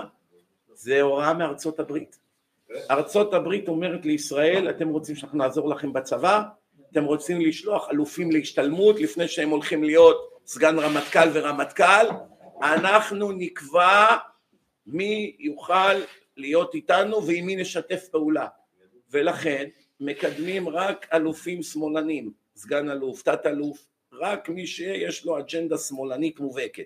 זאת אומרת, שים לב, משמיים מגלגל בורא עולם, שהצאצאים של הערב רב שכל דור ודור מתגלגלים מחדש בעולם, ישלטו בכל עמדות המפתח, בערוצי טלוויזיה, באינטרנט, בכל החדשות, בכל המקומות, כל העיתונאים, כל אלה שעושים את כל הנזק בעולם, כולם שמאלנים. שים לב, זה דבר מדהים. לא רק זה, אם עכשיו תרצה לעשות איזה אירוע ימני, הם מתקשרים, מאיימים, לבטל, מאיימים לבעל האולם, נבוא להפגין, אף ימני לא מפגין לבטל אירוע של השמאל. כל פעם שרוצים לעשות איזה אירוע של ימין, הם, הם לא מוותרים על השנייה האחרונה, מאיימים על האנשים. למה זה? זה שיטתם של הערב רב. והם שולטים בכל הארץ, והם כבר שולטים בצבא, והבג"ץ לא היה גוף מעולם שהזיק לעם ישראל יותר מהבג"ץ. לא, לא הרומאים, לא היוונים, לא הבבלים, לא המצרים. עכשיו תשאלו אותי, רגע, רגע, הנאצים הרגו מיליונים, אה, הבבלים בחורבן בית המקדש, היוונים באו, כבשו פה את הארץ, אה, הרומאים הרגו פה אין סוף אנשים, הגלו אותנו לגלות, מה הבג"ץ עשה? בסדר, משתף פעולה עם המחבלים, מעודד תועבה, מעודד שנאת יהדות, בסדר, אבל בכל זאת, מה אתה משווה את זה לנאצים? אני לא משווה כלום, אני אומר מה בורא עולם כותב בתורה, גדול המחטיאו יותר מן ההורגו. אני מעדיף שיהרגו מיליון יהודים ואני אשלח אותם לגן עדן, שהנשמה שלהם לא תירצח, רק הגוף, מאשר יעבירו את עם ישראל על דתו. ארבעים שנה מאז אהרון ברק שחטף את המדינה, הפך למלך פה, השתלט על המדינה והכניס רק מי שישר איתו קו, אף שופט לא יכול להתקדם, רק חברים, חונטה, חבר מביא חבר, השתלטו פה על המדינה, שולטים פה בהכל, מחליטים על המחבלים, שהם יקבלו, תוריד את הגדר מפה, תעשה פה, כל מה שהם עושים, אף אחד לא מצייץ. בא איזה מסכן, יריב לוין, רצה קצת להציל את המצב, רמסו אותו. גמרו אותו, כבר אנשים מדברים נגדו כאילו שהוא אויב של עם ישראל. הם שולטים בהכל, אתה לא יכול לעשות שום דבר. אנחנו לא סביר בעינינו שיגידו קריאת שמע. לא סביר שיהיה תפילה בהפרדה, גברים ונשים ביום כיפור. זה לא חוקי. עוד מעט הם יגידו, אסור להתפלל בבית כנסת, גברים לחוד נשים, זה עניין של כמה חודשים. יבוא לך פקח בשבת לבית כנסת, אחראי פה, זה הגבאי, מה אתה רוצה? אני מטעם המדינה, פה על החוק. למה הגברים יושבים פה ואנשים מעבר לחומה, מאחורה, מעבר לווילון? זה הפרדה מגדרית, זה נגד החוק. עכשיו אני נותן לכם אלף שקל ואזהרה, בפעם הבאה נסגור לכם את המקום. אין לך מה לעשות. תלך לבג"ץ, יגידו ככה בורא עולם גלגל שניפול בידיים של הנבלות האלה והם שולטים בנו והם הרסו את התורה והם הרסו את הישיבות והם הרסו את הדת והם הרסו הכל הם עודדו פה תועבה הם מעודדים גבר עם גבר שהתחתנו אימות של כל מיני תועבה גומרים לך על המדינה. מערכת החינוך מגיל אפס משכנעים את הילדים לשנות את המין שלהם. לעשות דברים נוראים, למרוד בהורים, אם אבא שלך אמר לך משהו תקרא מיד למשטרה, יעצרו אותו, מביאים לך כל מיני סוטים חולי נפש, הילדים בבתי ספר חייבים להקשיב להם, מי שרוצה לצאת שירותים לא נותנים לו, אני מעידים לי תלמידים מה הולך בו. בקיצור, עשו כאן מעל שני מיליון הפלות, רצחו כאן שני מיליון תינוקות, מדברים על השואה? השני מיליון תינוקות שרצחו פה מאז קום המדינה היו היום חמישים מיליון יהודים. דור שלישי, חמישים מיליון ירדו לפח הזבל. בסוף אומרים היטלר, אייכמן, אני פעם, אתה יודע, שחטו אותי פה בתשקורת הערב רב, שאמרתי שבשואה לא באמת מתו שישה מיליון. מתו, מתו חמישים מיליון, אבל כמה מהם היו יהודים? לא שישה מיליון. אמרו לי, מה זאת אומרת? אמרתי, רק השם יודע כמה. אולי שלושה מיליון, אולי מיליון. מה? אמרתי, אתם רוצים לדעת כמה יהודים מתו או כמה אנשים מתו? אם אתם רוצים לדעת כמה אנשים מתו, מתו בערך חמישים מיליון. בגלל הנאצים. אם אתם רוצים לדעת כמה יהודים לפי לך מתו, בין מיליון לשלושה מיליון. איך הגעת לזה? פשוט מאוד. בגרמניה 80 אחוז היה נשואים לגויות. עכשיו אה, משה כהן התחתן עם קריסטינה וולף. נולדו להם ארבעה ילדים, אז עוד לא היה אמצעי מניעה. אז היו ארבעה חמישה, יצחו את כל השש. כמה זה נחשב בסטטיסטיקה? שישה יהודים נרצחו. כמה באמת נרצח אחד? תכפיל את זה במאות אלפי משפחות, אולי מיליון, אולי שני מיליון, אולי שלושה מיליון, זה רק השם יודע, אנחנו לא יודעים, אני לא יודע להגיד לך מספר מדויק, אבל בוודאי זה לא היה שישה מיליון, זה בוודאי. ומה הראיה? היום בארצות הברית תביא מאה אנשים שהשם משפחה שלהם זה כהן, תעמיד אותם בשורה, אייזי כהן, ג'וזף כהן, סיימן כהן, תביא אותם, כולם אמריקאים, תעבור אותם אחד אחד, רק חמישה עשר מהם יהודים. שמונים וחמישה אחוז גויים לפי ההלכה, קוראים להם כהן, כהן, גוי. אייזי כהן, גוי. לעומת זאת יש קריס תומפסון, יהודי. אמא שלו יהודייה ואבא שלו אחד מהרלם, או מטקסס. אז הוא נחשב תומפסון, יהודי. אתה יודע כמה יהודים חיים בעזה וביהודה ושומרון? אתה יודע כמה יהודים נמצאים בתוך החמאס והורגים אותנו יום ולילה? אתה יודע כמה יהודיות התחתנו עם מחבלים מאז קום המדינה? מעל שישים אלף.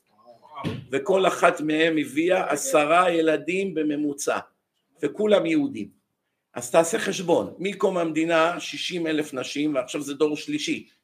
יש איזה אחד, הוא סיפר, הוא אמר, תשמע, אני, אימא שלי יהודייה ואבא שלי פלסטינאי. יש לי עשרה אחים, אני ועוד תשעה. ומה קרה? כשהייתי ילד, כל הילדים בבית, בבית ספר היו מקללים אותי, יו כלב, יהוד, יו כלב, יא... אמא שלך יהודייה, אתה כלב. אז אני הייתי חייב כל הזמן לנסות להוכיח להם שאני לא בוגד ואני לא יהודי, מה אתם מקללים אותי? למה אתם מקללים אותי? אני קוראים לי מוסטפא, אחמד מוסטפא זה אבא שלי, מה זאת אומרת יהודי? אבל אמא שלך יהודייה, יא כלב. ואז הדרך היחידה שלהם להתקבל בחברה היא להיות טרוריסט. להוכיח שהוא מצטרף לג'יהאד, או לגדודי אל-אקצא או לחמאס. זאת אומרת, הוא מבחינה הלכתית יהודי, והוא בא ומפוצץ אותך עם RPG והורג לך חיילים עכשיו בשטח. פעם אני עשיתי דרשה, כדאי שתשמעו אותה. יהודי חמאס נגד גויי צה"ל. אז אנשים התחילו לשלוח לי הודעות, כבוד הרב יש טעות בשם. אתה התכוונת יהודי צה"ל נגד אה, גויי חמאס. אמרתי לא, לא, לא התבלבלתי, השם הוא מדויק. מה, מה פירוש? חצי מהחיילים בצה"ל לא יהודים, אוקראינים, רוסים, כל מיני שבאו תאילנדים שהמשפחה שלהם כמו פיליפינים שנולדו פה מלא מסודאן, מאריתריאה, שהם כבר נולדו פה, יש להם אזרחות ישראלית, מתגייסים לצה"ל. הביאו מעל מיליון רוסים, 950 אלף מהם גויים. ועכשיו זה דור שלישי כבר, יש להם כבר נכדים. כל הנכדים האלה הם הולכים לצה"ל, הם כולם גויים. נכון, הם אנשים טובים, הם רוצים להגן על המדינה, אני לא חלילה מזלזל בהם, אבל הם לא יהודים. אז יוצא שעכשיו יש קרב בין 100 חיילי צה"ל למאה מחבלי חמאס, וייתכן מאוד שבצד של המאה החמאסניקים יש יותר יהודים מהצד של החיילים. אי פעם חשבתם על כזו מציאות? זה המצב של עם ישראל כרגע. ומי אשם בזה? אהרון ברק וחבריו. מי הם? צאצאי הערב רב. אין לנו מה לעשות, זה כתוב לנו בזוהר שהם ישלטו בארץ. אבל, איך אומרים, אתם מכירים את הסרטים הטורקיים? שעתיים אתה סובל, בוכה, מחליף עשר מטפחות עד הדקה האחרונה. בדקה האחרונה הכל מסתדר, מכירים את זה? ככה גם יהיה בסוף. כתוב אז אימה לסחוק פינו ולשוננו רינה. הסוף יהיה טוב. אז כבר כבר לא נזכור את האסונות ואת השואה ואת כל מה שעברנו. הכל יישכח, כי ברגע שתהיה הגאולה מי יזכור עכשיו את כל האלפיים שנה של ייסורים שעברנו פה? אבל תדעו לכם דבר אחד, כתוב שיבוא המשיח, הוא ירד מהר הזיתים, זה מאחרי הכותל.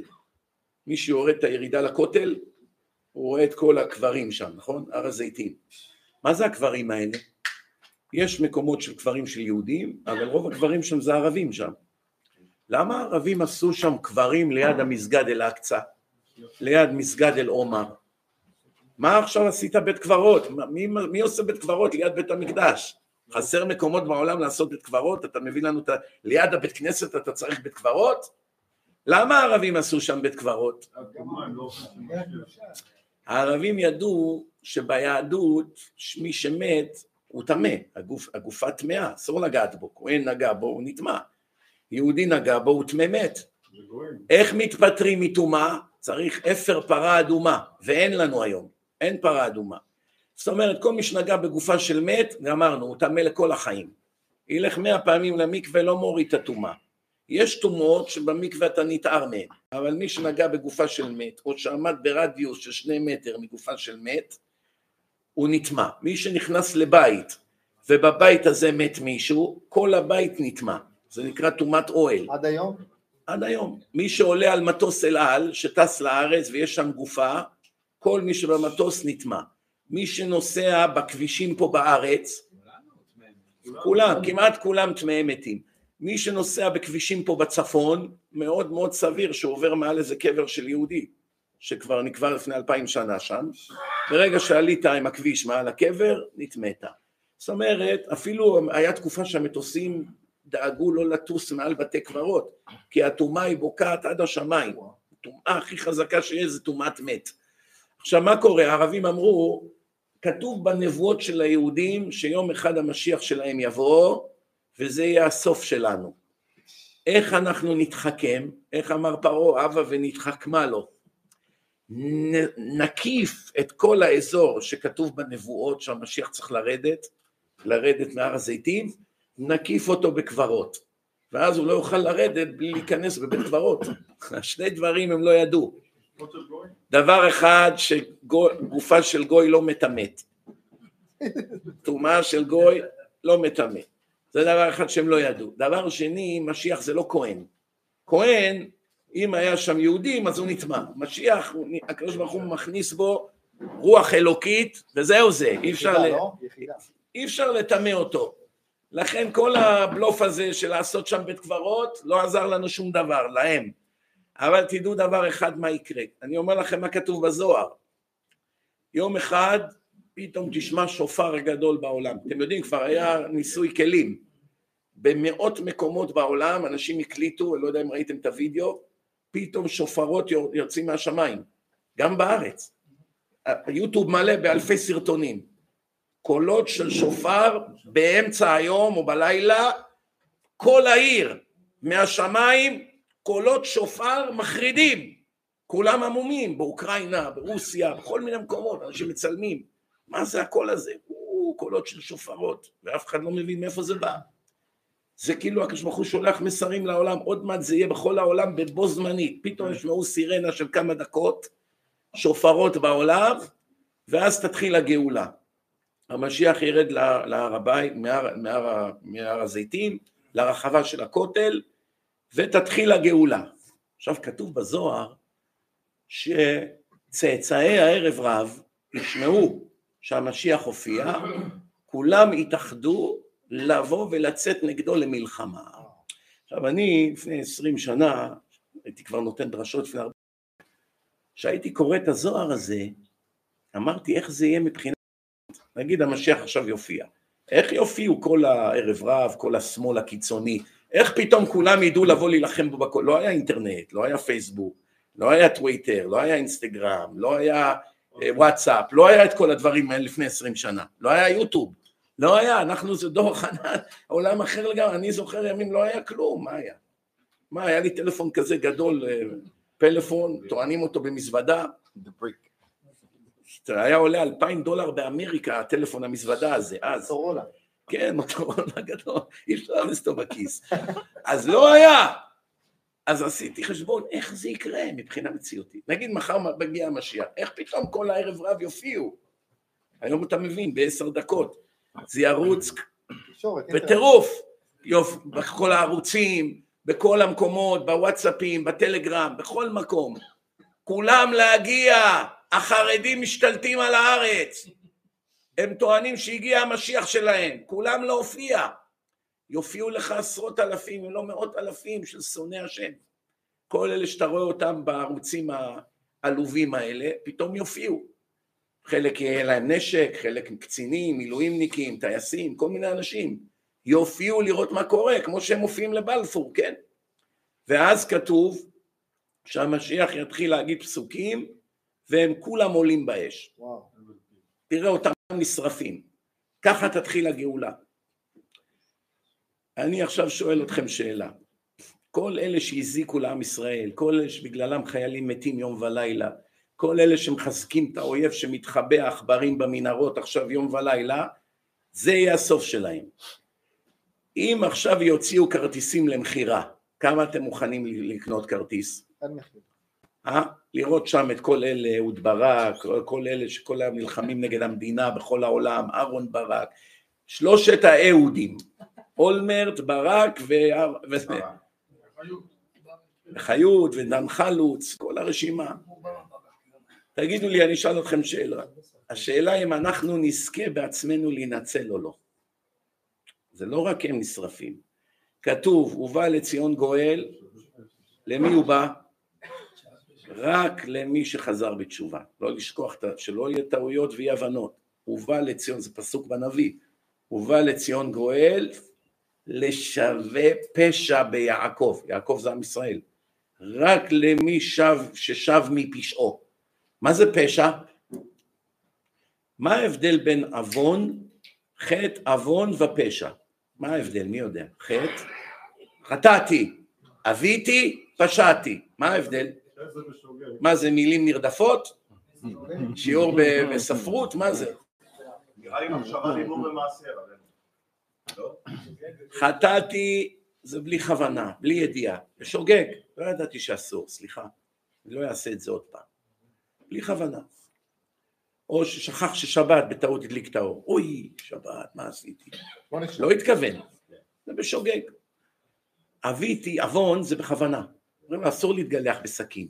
עזוב אותך, מכונה זה לא בשבילי. תביא, תביא סכין, ג'ילט, אבל אסור. בסדר, מתגלח. אסור לאכול את זה, זה בשר לא כשר, אה, אל תהיה פנאט. אוכל, זה נקרא אביתי. מה זה פשעתי? לא רק פשעתי, בכוונה, שהחרדים יישרפו שיראו אותי עושה את זה, שהרבנים יכאב להם, מצפצף על הבורא שלהם ועל הדת שלהם, וזה חצי מהעם פה היום, חצי מהעם. כל מה שמניע אותם זה שנאת הדת. שים לב, בבחירות האחרונות, בארבע בחירות האחרונות, כולל הנוכלות של הנוכל והשלוש שקדמו להם, חצי מהכנסת, כל המצע שלהם היה לפני הבחירות אנטי דת. זהו, כלום. לא דיברו על איראן, לא דיברו על מערכת החינוך, על הכלכלה, על המיסים, שום דבר. יאיר לפיד קיבל מעל עשרים מנדטים, שזה מיליון איש. הדבר היחיד שהוא דיבר עליו זה תעזרו לי למגר ולהשמיד את החרדים ואת הדת. ליברמן, שישה מנדטים, זה בערך שלוש מאות אלף איש, תעזרו לי, החרדים, החרדים, עשו קריקטורות כמו של הנאצים ברוסית. Uh, המערך, גם שישה מנדטים, אותו דבר. מרץ, ארבעה מנדטים, אותו דבר. אותו דבר. גנץ, חצי מהאנשים שלו גם כן ככה. בקיצור, עשיתי חשבון, שלושה, בין שלושה לשלושה וחצי מיליון ישראלים הצביעו לדבר אחד בלבד, להשמיט את היהדות. עכשיו הם שואלים איפה היה הקדוש ברוך הוא בשביעי באוקטובר. וזה פסוק מפורש, שימו לב מה כתוב, שלמה המלך כתב את זה, איוולת אדם תסלף דרכו ועל השם יזעף ליבו. הטמטום של הבן אדם מורידה אותו מדעתו, מורידה אותו מהדרך, תסלף דרכו. הדרך שלו היא מסולפת, שקר, הוא לא שקר. ועל מי הוא מאשים? אותי, הקדוש ברוך הוא, ועל השם יזעף ליבו. שימו לב רבותיי, אתה עושה את כל הפשעים שבעולם נגדי על מנת להכעיס, בסוף אתה צורח, איפה היה השם שלכם? איפה הוא היה? שמע, בשואה שואלים את אותה שאלה, איפה היה הקדוש הוא בשואה? התשובה, הוא לא היה. איפה זה כתוב? בפרשת וילך. כמה שנים לפני השואה התורה ניתנה לעם ישראל? 3,250 שנה, כמעט 3,300 שנה לפני השואה. לפני מיליוני עדים. אנחנו העם היחיד בעולם ששמענו את בורא עולם מדבר עם המנהיג שלנו לעיני כולם. קיבלנו תורה בשידור ישיר והתורה מדברת על כל אחד מאיתנו. הוצאתי אתכם ממצרים. אני מאכיל אתכם במן, פתחתי לכם את הים, ראיתם מה עשיתי למצרים, הוצאתי אתכם מבית עבדים, כולכם שמעתם את משה מדבר איתי, אין פה אחד שלא שמע את קולי בהר סיני. אם אחד מהדברים האלה שכתובים בתורה לא היה אמת, מי היה מסכים להיות דתי? מה, פתאום כולם הסכימו להיות חרדים? איפה נשמע כזה דבר? שלושה וחצי מיליון אנשים חופשיים יצאו עכשיו ממחנה עבודה, עומד אדון משה בן עמרם, רבותיי, קיבלתי תורה, אני הנביא, הנה, תשמעו בקולי. עכשיו יש שם הרבה עונש מוות, סקילה, שריפה, הרג, חנק, איסורי כרת, דברים נוראים. פתאום כולם נהיו דתיים תוך דקה? איפה נשמע כזה דבר? איך הסכימו כזה דבר? תשובה פשוט מאוד, כל מה שכתוב בתורה קרה להם. אם אחד מהניסים לא קראו להם, הם לא היו מסכימים, אומרים, זה לא מבורא עולם, בורא עולם לא כותב שקרים. כתוב כאן ששמענו את בורא עולם, שמענו, כתוב שנפתח לנו הים, נפתח, כתוב שיורד לנו לחם מן השמיים, יורד, כתוב שהמצרים טבעו בים, טבעו, איך אנחנו יודעים? ראינו בעיניים. עכשיו תגיד, בן אדם יכול לבוא לשלושה וחצי מיליון אנשים ולמכור להם לוקשים? קרה לכם ככה, עשיתי לכם ככה, יגידו, מה אתה מבלבל? מי היה פה מצרים? מי היה פה עבד? מי יורד לו לחם מהשמיים? איזה ים נפתח? מאיפה הבאת לנו תשתיות? תביאו אותו מהר, תאשפזו אותו, זה סכנה לציבור זה. תביאו אותו לבג"ץ מיד, שיטפלו בו. נכון או לא? איך כולם אמרו נעשה ונשמע? נהיו פנאטים פתאום כולם. ולא לשכוח, אלפים מהם היו צריכים עכשיו להתגרש מאהובתם. כתוב, ערוות דודתך לא תגלה, דודתך היא. עד עכשיו היה מותר לך להתחתן עם דודה שלך. אבא שלך בן 40, אתה בן 20, לאבא שלך יש אחות צעירה בת 18, האחרונה במשפחה. היא דודה שלך, אתה יותר מבוגר ממנה, אבל היא דודה שלך. פתאום עכשיו יש לך עשרה ילדים איתה, יורד לך אדון משה מהר סיני, קורא לך בפרשת אחרי מות, ערווה דודתך לא תגלה, אסור לך לגעת בה, דודה שלך, אסורה עליך, לא יכול לחיות איתך. מה אני אעשה? אני אוהב אותה, יש לי ילדים. ומי ההורים של משה? יוכבד זה דודה של עמרם. ההורים שלו, מי יעשה כזו ש... מי יכתוב על עצמו שהוא מגמגם? אני עכשיו כותב ספר שהוא צ'יזבט, יושב במטבח, מזייף, בורא עולם, התגלה אליי, נתן לי את התורה, כולכם חייבים לשמוע לי, אתם חייבים לתת לי תרומות ומעשרות ולציית, ומי שיתעסק איתי אנחנו נוריד, נוציא אותו להורג, טוב, אז כתבתי אחלה צ'יזבט. עכשיו אני מגיע, פותחים, רואים שאני כותב על עצמי שאני מגמגם. מה, אתה מטומטם? מה אתה כותב על עצמך שאתה מגמגם? כל העולם צריך לדעת שהיית כבד פה וכבד פה לשון? כותב על עצמי שהבנים שלי הם, איך אומרים, סוג ב', לא ראויים לרשת אותי. כתוב בתורה שקדוש ברוך הוא אמר למשה, הבנים שלך לא ירשו אותך. מי ירש אותך? תלמידך יהושע. זאת אומרת, הבנים שלך והם לא ראויים להיות מנהיגים, זה כתוב בתורה. עכשיו משה חילק את ארץ הקודש לכל השבטים, איזה שבט לא קיבל אדמה? השבט של משה, לוי. כל מנהיג נוכל היום, דבר ראשון שהוא דואג זה לחברים ולמשפחה שלו.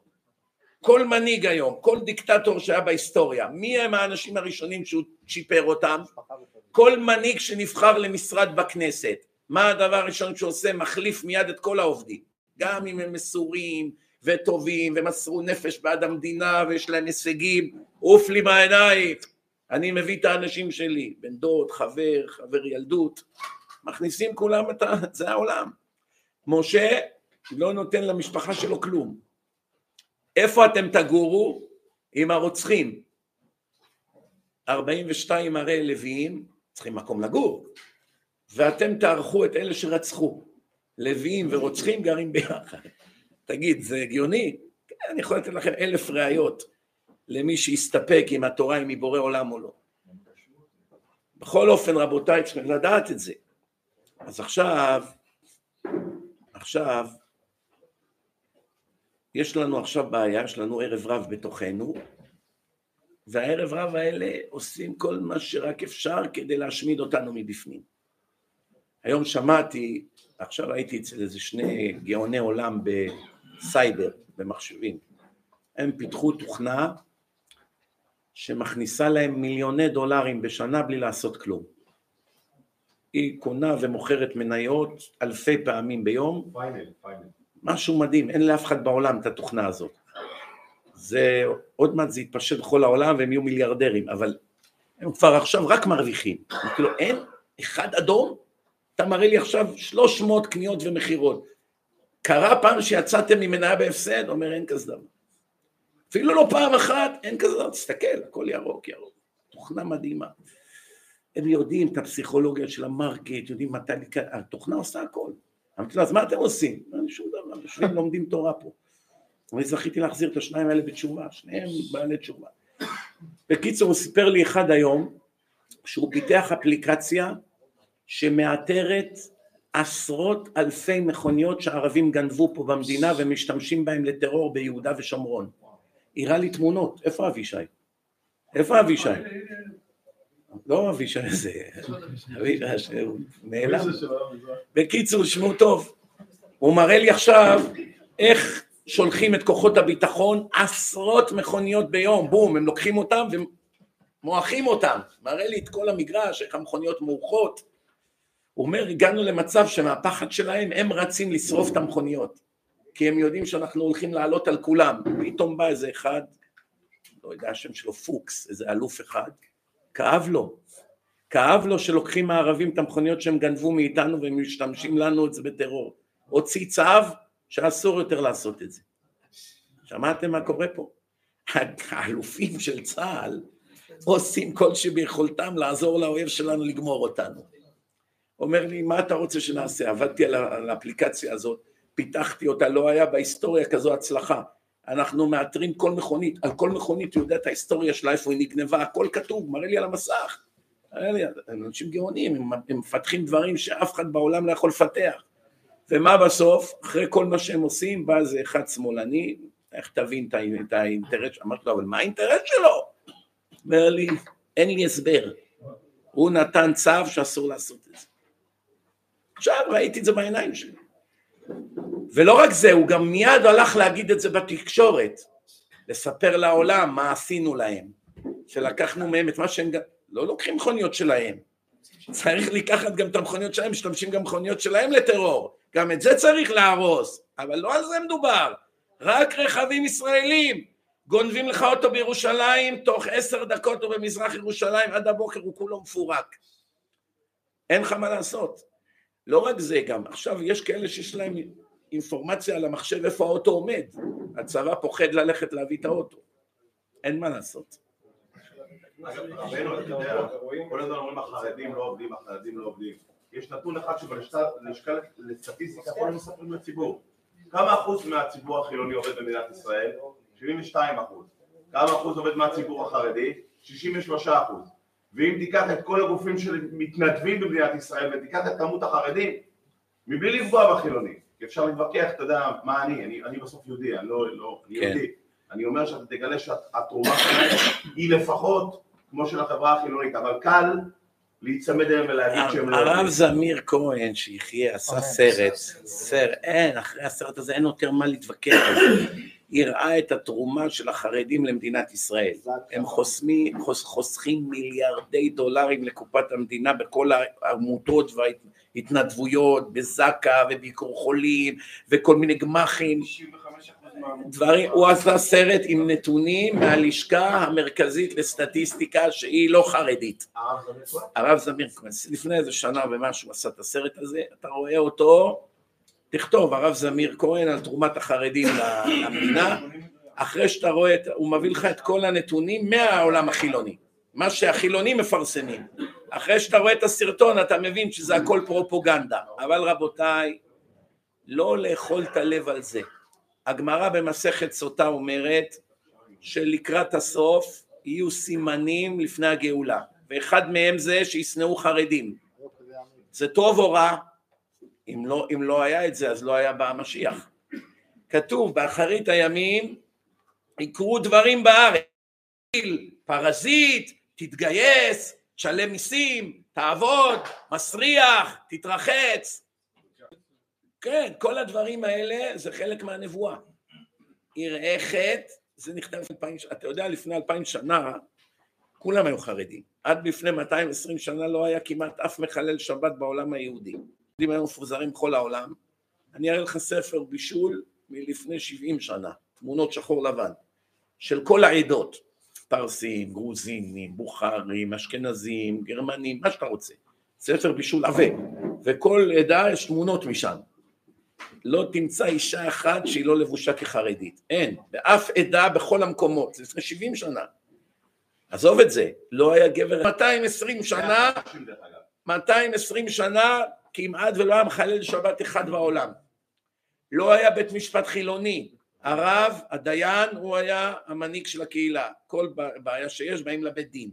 לא היה אוכל לא כשר, לא היה בשר טרף, לא היה מסעדות של פריצות, ברים, דיסקוטקים, לא היה חילולי שבת המוניים, לא היה ספורט, לא היה אצטדיונים, קרקסאות, כל... לא היה בעם ישראל כאלה דברים. לא הייתה יהודית אחת שמסתובבת ברחוב בבגד חשוף, שרוול קצר, לא היה. אני מדבר איתך לפני 220 שנה. זה היה המציאות של עם ישראל, כולם שמרו תורה ומצוות. עכשיו התחילו עם הכפייה החילונית ועם ההרעלה נגד הדת בתקופת משה מנדלסון שהגיע למצב היום ששמונים אחוז מבני עמנו שכחו מה זה יהדות. אתה יודע ש... שיאיר לפיד אמר לפני שנה בריאיון שיום כיפור זה לא בתורה. סתם המצאה, מנהג. אתה הבנת אם יש לנו, זה היה ראש ממשלה. זה הפלגמטה זה היה ראש ממשלה. אתם שומעים או לא? תשמעו טוב. הוא... גם אמר מה את אבותיו, אני מחפש את הרביעי. ישו זה אחד מאבותיו הוא אמר, כן. בסדר, השם יעזור.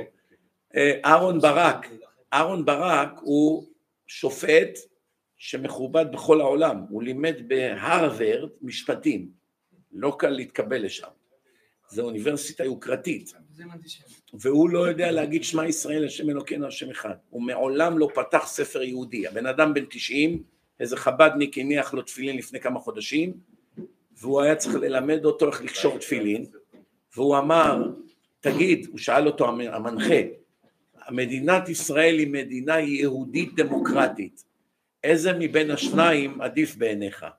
הוא אמר לו, אני את היהודית לא מכיר. שימו לב, הוא שופט, הוא השתלט על המדינה, והוא לא יודע כלום מה זה יהדות. תראו לאיזה שפל הידרדרנו, שבן אדם שהוא נחשב ממכובדי האומה, הוא לא יודע שום דבר על יהדות, הוא לא יודע לברך על תפוח, הוא לא יודע כלום, הוא לא יודע מה זה מזוזה. שאלנו אותו, תגיד, מה יש בתוך הקופסה? הוא לא יודע. אז תבינו מה מדובר פה, זה הבן אדם שהשתלט פה על המדינה וקובע פה את כל הסדרים עד היום. כל מה שהוא השליט פה, הרס לכולנו את החיים, מי שמבין או לא מבין, אבל זה הרס את המדינה. והוא לא יודע מה זה יהדות, הוא נלחם ביהדות 40 שנה, מיגר את היהדות, הרס את הכל והוא לא יודע מה זה. הוא מודה שהוא לא יודע מה זה. והוא עוד אומר, אני מצר על כך. אני מצר על כך. אני מצר על כך שאני לא יודע כלום ביהדות. שימו לב איזה בושה. הוא גם לא מצר על כך, הבן. סתם, ברור. חייב לא להגיד את זה. בכל אופן, נחזור לעניין. אז עכשיו, הגמרא אומרת, באחרית הימים יהיו כמה סימנים. אחד, ירחת עם האסו. חוכמת סופרים תסרח. עכשיו אני רוצה להגיד לכם מה זה, מה זה חוכמת סופרים? חכמים של הרבנים שכותבים ספרים, יזלזלו בהם, יקראו להם בשמות, יעשו תיאטרון בובות, חיקויים של רבנים גדולים. אתם יודעים שהיו חילונים לפני חמישים שנה, שישים שנה, כשאני הייתי ילד היה חילונים, העולם היה מלא חילונים, אבל לא היה חילוני אחד בארץ שיבזה רב. אין כזה דבר, ספרדי, אשכנזי, היו רואים רב, כבוד הרב, כבוד הרב, כבוד הרב. היום חצי עם מכבד רבנים, חצי השני רומס אותם ברגליו. צוחקים, עושים בדיחות, מקללים, עושים עליהם כל מיני כתבות. נהיה מציאות כזאת שהזלזול בקדוש ברוך הוא ועבדיו הוא אבסולוטי.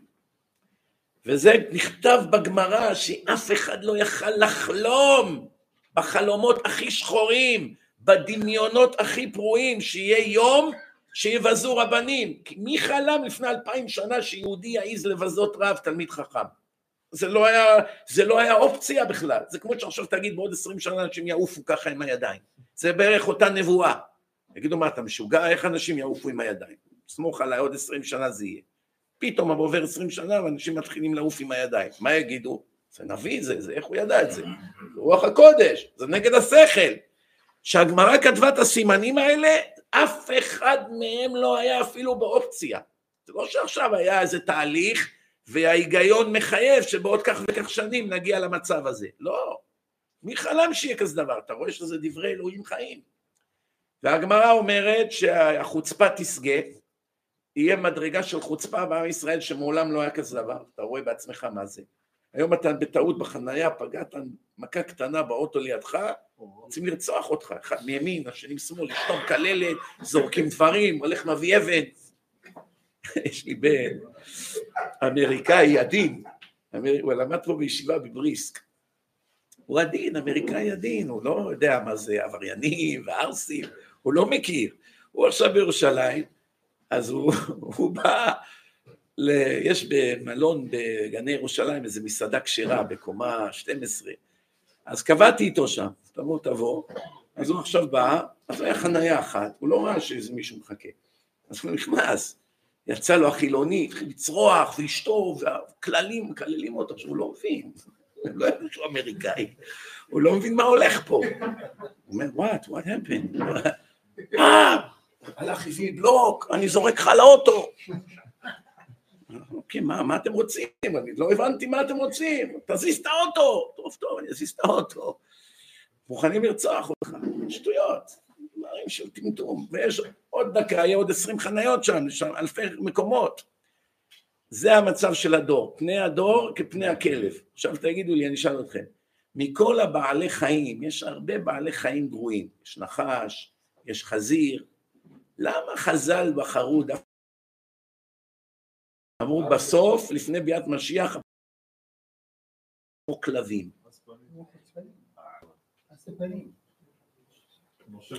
ודאי שעזה פנים וחוץ פנים, אבל למה דווקא כלב?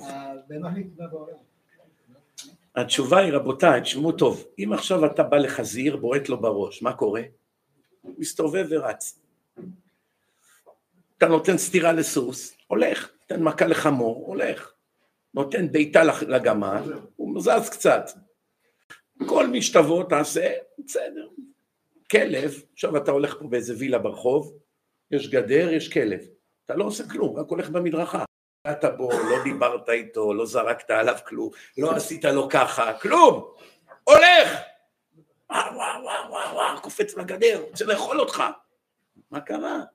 אני רק הולך, רוצה לרצוח אותך. אומרים לך חז"ל, תשמע, לפני ביאת משיח, החוצפה תשגה, אנשים יהיו יותר גרועים מכלבים. כלב רוצה להרוג אותך כשלא עשית כלום, סתם הלכת לידו. קופץ על הגדר, משתולל. אם אתה עושה לו ככה, שלושה ימים הוא ינבח. שלושה ימים.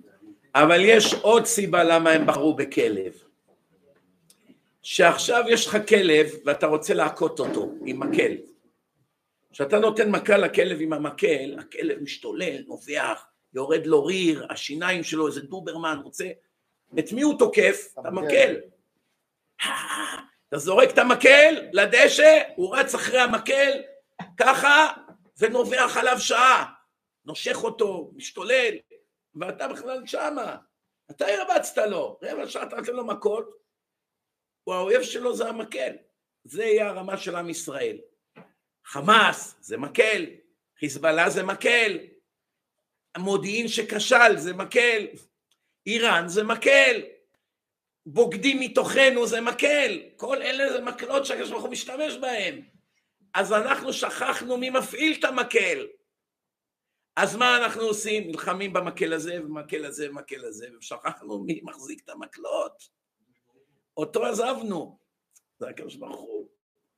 דוד המלך אומר, אל תהיה כסוס כפרד. מי יודע מה, מה למה דוד המלך אומר שאל תהיה סוס? סוס, יש לו שתי מגרעות. קודם כל סוס, אין לו אמונה. מה זה אין לו אמונה? שסוס בא לשתות באגם, תמיד הוא מכה עם רגל אחת על המים, עושה גלים, טאק, נותן מכות. למה? הסוס רואה עכשיו בבועה של עוד סוס, רואה השתקפות של עוד, הוא לא יודע שזה הוא. הוא רואה עכשיו עוד סוס בא לשתות לי מהמים, יש שוטה שכמוך, יש מיליארד ליטרים פה. מה עכשיו אתה דואג על המים? לא, הוא נוגע לי בפרנסה, הוא פותח חנות באותה עיר, הוא, הוא שני קילומטר ממך, צריכים כמה מקולות, לא, אני תובע אותו, למה? יורד לפרנסתי. טיפש, פרנסה זה מבורא עולם, לא מהמכולת. אז הסוס עכשיו רואה עוד סוס כביכול, הוא מנסה להבריח אותו. אבל יש דבר יותר מעניין. כשאתה יושב על סוס והוא רץ, יש לך מקל, אתה נותן לו מכה בצד. מה קורה? הוא רץ יותר מהר. מי אמר לו לרוץ מהר? אולי אני רוצה שהוא יעמוד. נותן לו מכה, תעצור, מה אתה רץ? איך הוא מבין לרוץ יותר מהר? מי גילה לסוס שעכשיו שאני נותן לו מכה, אני לא מדבר את שפתו. לא יודע לדבר, להגיד לו, היי, תעיט או תאיץ. אני נותן לו מכה. איך תמיד מבין, לא משנה איזה סוס, שכשהוא קיבל מכה הוא צריך לרוץ יותר מהר. איך הוא מבין את זה? איך זה שלא קרה פעם אחת שסוס חשב, אולי הבעל הבית שלי רוצה שאני אעמוד, אולי הוא רוצה שאני אעצור, מה אני רץ יותר מהר?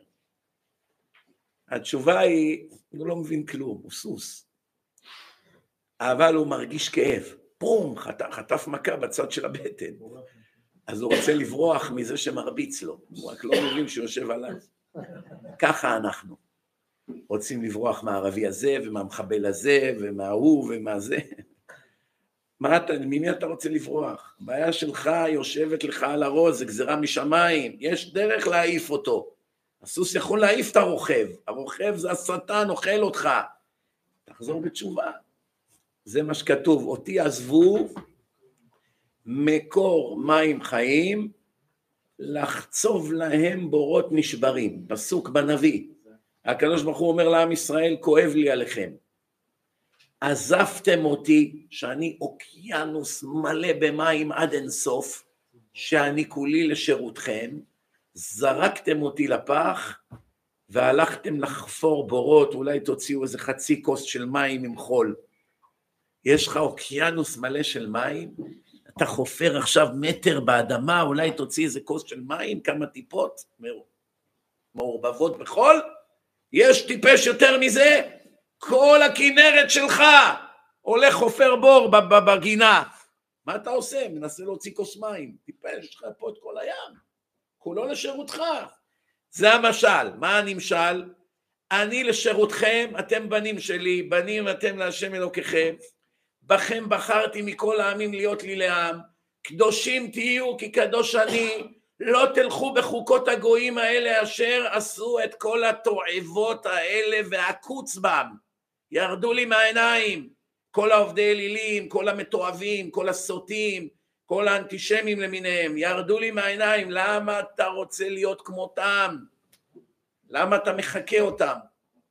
אומר לך, קדושים תהיו, אתה צריך להיות קדוש, אתה בן שלי, אתה מייצג אותי, אתה חייב להיות שומר שבת, אתה חייב להתלבש כמו בן אדם, אשתך צריכה להיות צנועה, אתה לא יכול להתנהג כמו גרמני בגרמניה או צרפתי בצרפת, זה לא עובד ככה. אתם יודעים, יש איזה אחד רמי, הוא נשבע במלחמת יום כיפור.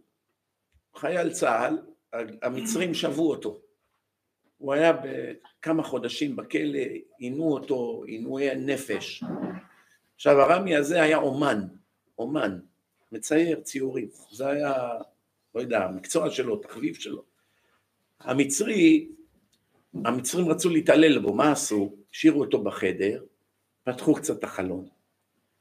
הוא פותח את החלון, רואה, יש עכשיו איזו רחבה, יש גדר, אתה מטפס על הגדר, אתה קופץ, ואז אתה רץ. אולי אני אנצל, אולי אני איכשהו יצליח להגיע לארץ. יצא הרמי הזה, הולך, מסתכל, אה, אין אף אחד, איפה השומרים? טוב. רץ, טיפס על הגדר, איכשהו בא זה, פשש, באו המצרים, חשבת שאנחנו מטומטמים, אה? בוא, אנחנו נראה לך עכשיו. לוקחים אותו לחדר עינויים, הוא מספר, אני קראתי את הכתבה עליו. אומר, הכניסו אותי לאיזה חדר, קשרו אותי, עכשיו הערבי הזה אומר לי, תשמע רמי, אני עכשיו הולך לחתוך לך עם מסור אחד משני הידיים, אבל אני אהיה נחמד איתך. אני אתן לך לבחור איזה יד אתה רוצה שאני אוריד לך, ימין או שמאל. רמי הזה בוכה, לא, אחמד, בבקשה, זה, מה, חשבת לברוח, אה? חייב לשלם. מה לא עשה, לא עזר. אם אתה לא תגיד לי עכשיו איזה יד להוריד לך, אני מוריד לך את שניהם. אומר, טוב, תוריד לי את יד שמאל, כי אני צייר, הוא רוצה לצייר קשקושים שלו, הוא רוצה לצייר. אומר לו הערבי, כלב בן כלב, ככה הוא אומר, הוא מספר את זה הרמי הזה. אומר לו, כלב בן כלב, יא יהוד, יא בוגד, אתם כולכם בוגדים באל שלכם. את הנביאים שלכם הרגתם.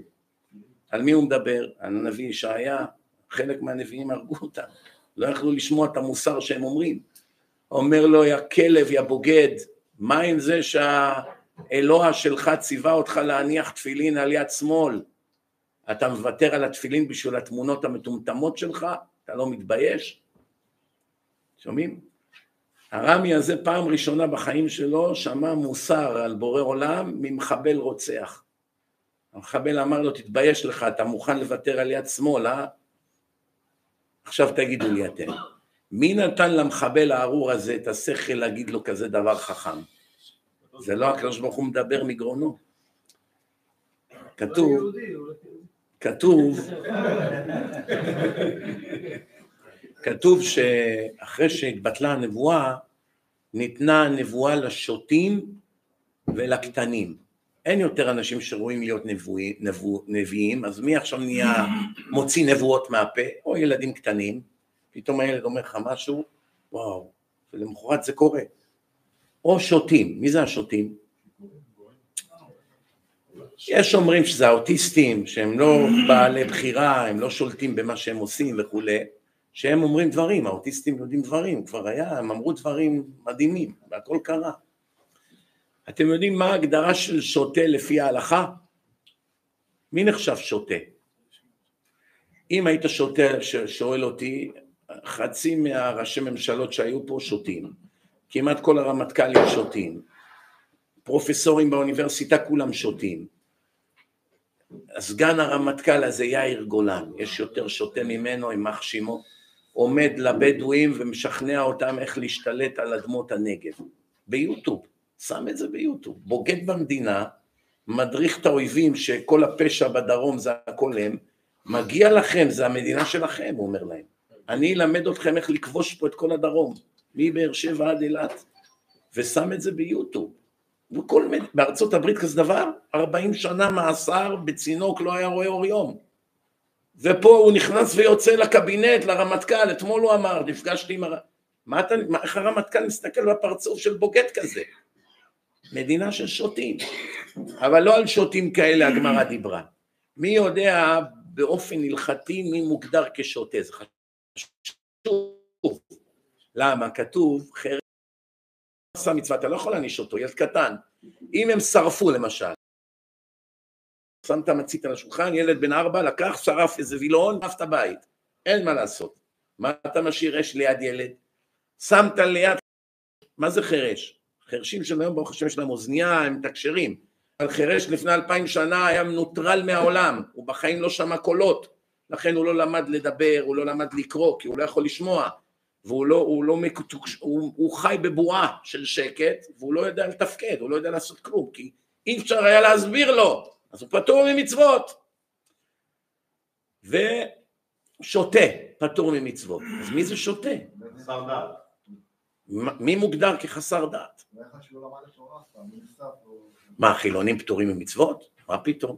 חילוני ירצח, בורא עולם ידון אותו כרוצח. חילוני גונב, השם דן אותו כגנב. לא יכול להגיד, אה, אני חילוני, אני חסר דעת. לא עובד ככה. יש עליו את מלוא הדין. אתה צודק, חילוני שלא ידע בחיים שלו שאסור לקחת ריבית מיהודי, הוא לא שמע את זה. אז יקלו איתו בדין. הוא גדל בקיבוץ, מה אתה רוצה? לא לימדו אותו על זה.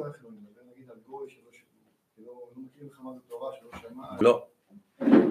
מי יודע מה זה הגדרה של שוטה? אבל איך, איך יודעים? יש עכשיו שני אבלים, יושבים פה, מדברים רק שטויות. אחד מהם מוגדר כשוטה בהלכה והשני לא. איך נדע? אז אני אגיד לכם. שוטה זה אדם שעכשיו תיתן לו ככה, איך אומרים, טפה של כסף, שטרות של 100 דולר, נגיד 2,000-3,000 דולר, הוא הולך ברחוב ומחלק את זה, תן לי, קח, תן לי, קח. אין לו, חסר דעת. אנחנו, היה לנו אחד כזה בבת ים שהיינו ילדים, היה מופיע עם שקיות, וכל הילדים היו באים וצוחקים, לא, הוריד את המכנסיים, תגיד ככה, תעשה ככה, תן לי, קח. היה משהו אצלו לא בסדר, ילדים לא יודעים, אתם לא מבינים מה הם עושים. זה נקרא שוטה. אם עכשיו אדם התחתן עם אישה, היה נורמלי, ונהפך לשוטה. קרה לו איזה משהו, נהפך לאחד כזה. מה עכשיו יהיה? הוא לא יכול לתת גט. צריך לתת גט מדעת. אדם שהוא שוטה, לא רק זה, יש לפעמים כזה דבר שאדם נהיה שוטה לפרק זמן קצר. קרה לו איזה משהו לפרק זמן קצר והוא חזר לשפיות. זה נקרא אי שפיות זמנית. פתאום אישה רוצחת את התינוק שלה, מטביעה אותו באמבטיה. למחרת היא צורחת, בוכה, מה עשיתי? כל החיים היא סובלת. היא חזרה לשפיות. בוודאי שלא ייתכן שהיא רצתה להרוג את הילד שלה. האם אפשר להוציא אותה להורג? התורה אומרת שרוצחים מוציאים להורג. אימא שהטביעה ילד באמבטיה, יש לה דיכאון אחרי לידה, היא חיכתה עשר שנים לתינוק, בא לתינוק, הטביעה אותו באמבטיה, אחרי זה התחילה לצרוח, מה עשיתי? נוציא אותה להורג? הפסיכיאטר יגיד מה פתאום, היא, היא חפה מפשע, זה, זה היה אי שפיות זמנית. גם אי אפשר לאשפז אותה כי היא חזרה לנורמה. יש כאלה מקרים. יש שאלה כזאת בהלכה, כתוב ששוטה פטור ממצוות. אחד נכנס למצב שהוא נהיה שוטה בליל הסדר. הוא אכל מצה בזמן שהוא היה שוטה. 12 בלילה חזר לשפיות. האם הוא צריך לחזור ולאכול מצה, או שהמצה שהוא אכל הועילה לו? כי צריך לאכול מצה ולכוון על אכילת מצה בליל הסדר. לא הועילה, לא הועילה, הוא היה פטור ממצוות. דבר שעשית בזמן שאתה פטור, זה לא... אתה עכשיו צריך לעשות שאתה מחויב. בן אדם לא, לא, לא יודע שהוא צריך לשמור שבת, הוא לא שומר שבת. אתה יושן, אתה לא מכוון... שבת זה משהו אחר, שבת זה עבירות. זה מצוות לא תעשה, לחלל שבת, להדליק אש, דברים כאלה זה איסורים. אני מדבר על מצוות עשה. עכשיו אדם שאיבד את השפיות, קשרו לו תפילין על היד, הוא יודע לכוון עכשיו שאני מכוון מצווה מהתורה, לשעבד את המוח ואת הלב לבורא עולם, הוא לא יודע לכוון. אדם שהוא שותה, הוא יכול לקדש אישה? אומרים לו, תגיד אחריי, הרי את מקודשת, הוא לא מבין מה הוא אומר. הוא לא יכול. אני, היה לי פעם איזה תלמיד, ברוך השם, הוא עד היום לומד תורה, פריון. אתה מקבל ממנו אגרוף, חודש אתה לא יכול לזוז, באמת. פעם בטעות הוא הזיז את היד בשיעור גמרא, פגע לי בצלעות, חודש כאב לי. בן אדם מטר תשעים ושלוש, בנוי טוב, שש בבוקר הוא כבר על המנגל, מנפנף. מכירים את הטיפוסים האלה? בקיצור, לפני שהוא חזר בתשובה, הוא... אה? לא, לא לוי. לפני, שהוא חזר בתשובה, אז, אה, אז אח- אחד כזה, אתה יודע, הוא היה עובד באיזה מקום, איך אומרים, השם ירחם. השם ירחם. ואז מה שקרה, בא לו לשם איזה דתי אחד למקום הזה, הוא לא ידע שהוא יהודי. אז אה, הוא אמר לו, כמה זה עולה? אומר לו, יש בפנים דברים הרבה יותר מעניינים, בוא, אני אראה לך מבפנים. הכניס אותו מאחורי החנות, נתן לו לדתי הזה, תפס אותו, הדביק אותו לקיר, בריון! הוא אומר לו, בואי, אתה לא מתבייש? אתה בא לחנות כזאת? מי אתה? מה אתה עכשיו אומר? מטיף לי מוסר, אומר לו הדתי. אומר לו, אתה לא מתבייש? אתה עם כיפה ככה בא לפה וזה? מה, אתה יהודי? אומר לו, כן. אומר לו, אבל אתה עובד פה ואתה אומר לי למה אני באתי? אומר לו, אבל אני לא משחק אותה צדיק, אני זבל, אבל אתה מה? אם אתה תבוא לפה עוד פעם אני אהרוג אותך. אמרתי לו, נראה לי שרק בזכות זה זכית לחזור בתשובה. רק בזכות הדבר הזה זכית לחזור בתשובה.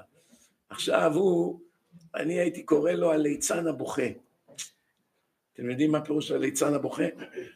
מצד אחד, יש לו רגעים שהוא צוחק, ויש לו רגעים שהוא בוכה. מדקה לדקה הוא מתהפך. בקיצור, תשמעו טוב, יום אחד הבן אדם הזה, הוא היה עובד בחברה להובלות. אחרי המקרה עם הדתי, הוא הלך לעבוד במובינג. מי יודע מה זה מובינג? ישראלים מעבירים בתים. בקיצור, הבוסים שלו שני נוכלים, הם תופסים את האנשים בגרון, אחרי שכל הסחורה מועמסת על המשאית, מגיעים לבית החדש, טוב, שילמת, אני רואה, רק חמש אלף דולר, אתה חייב עוד אלפיים דולר, מה פתאום? כתוב paid in full, שולם במלואו. מה עם הקרטונים?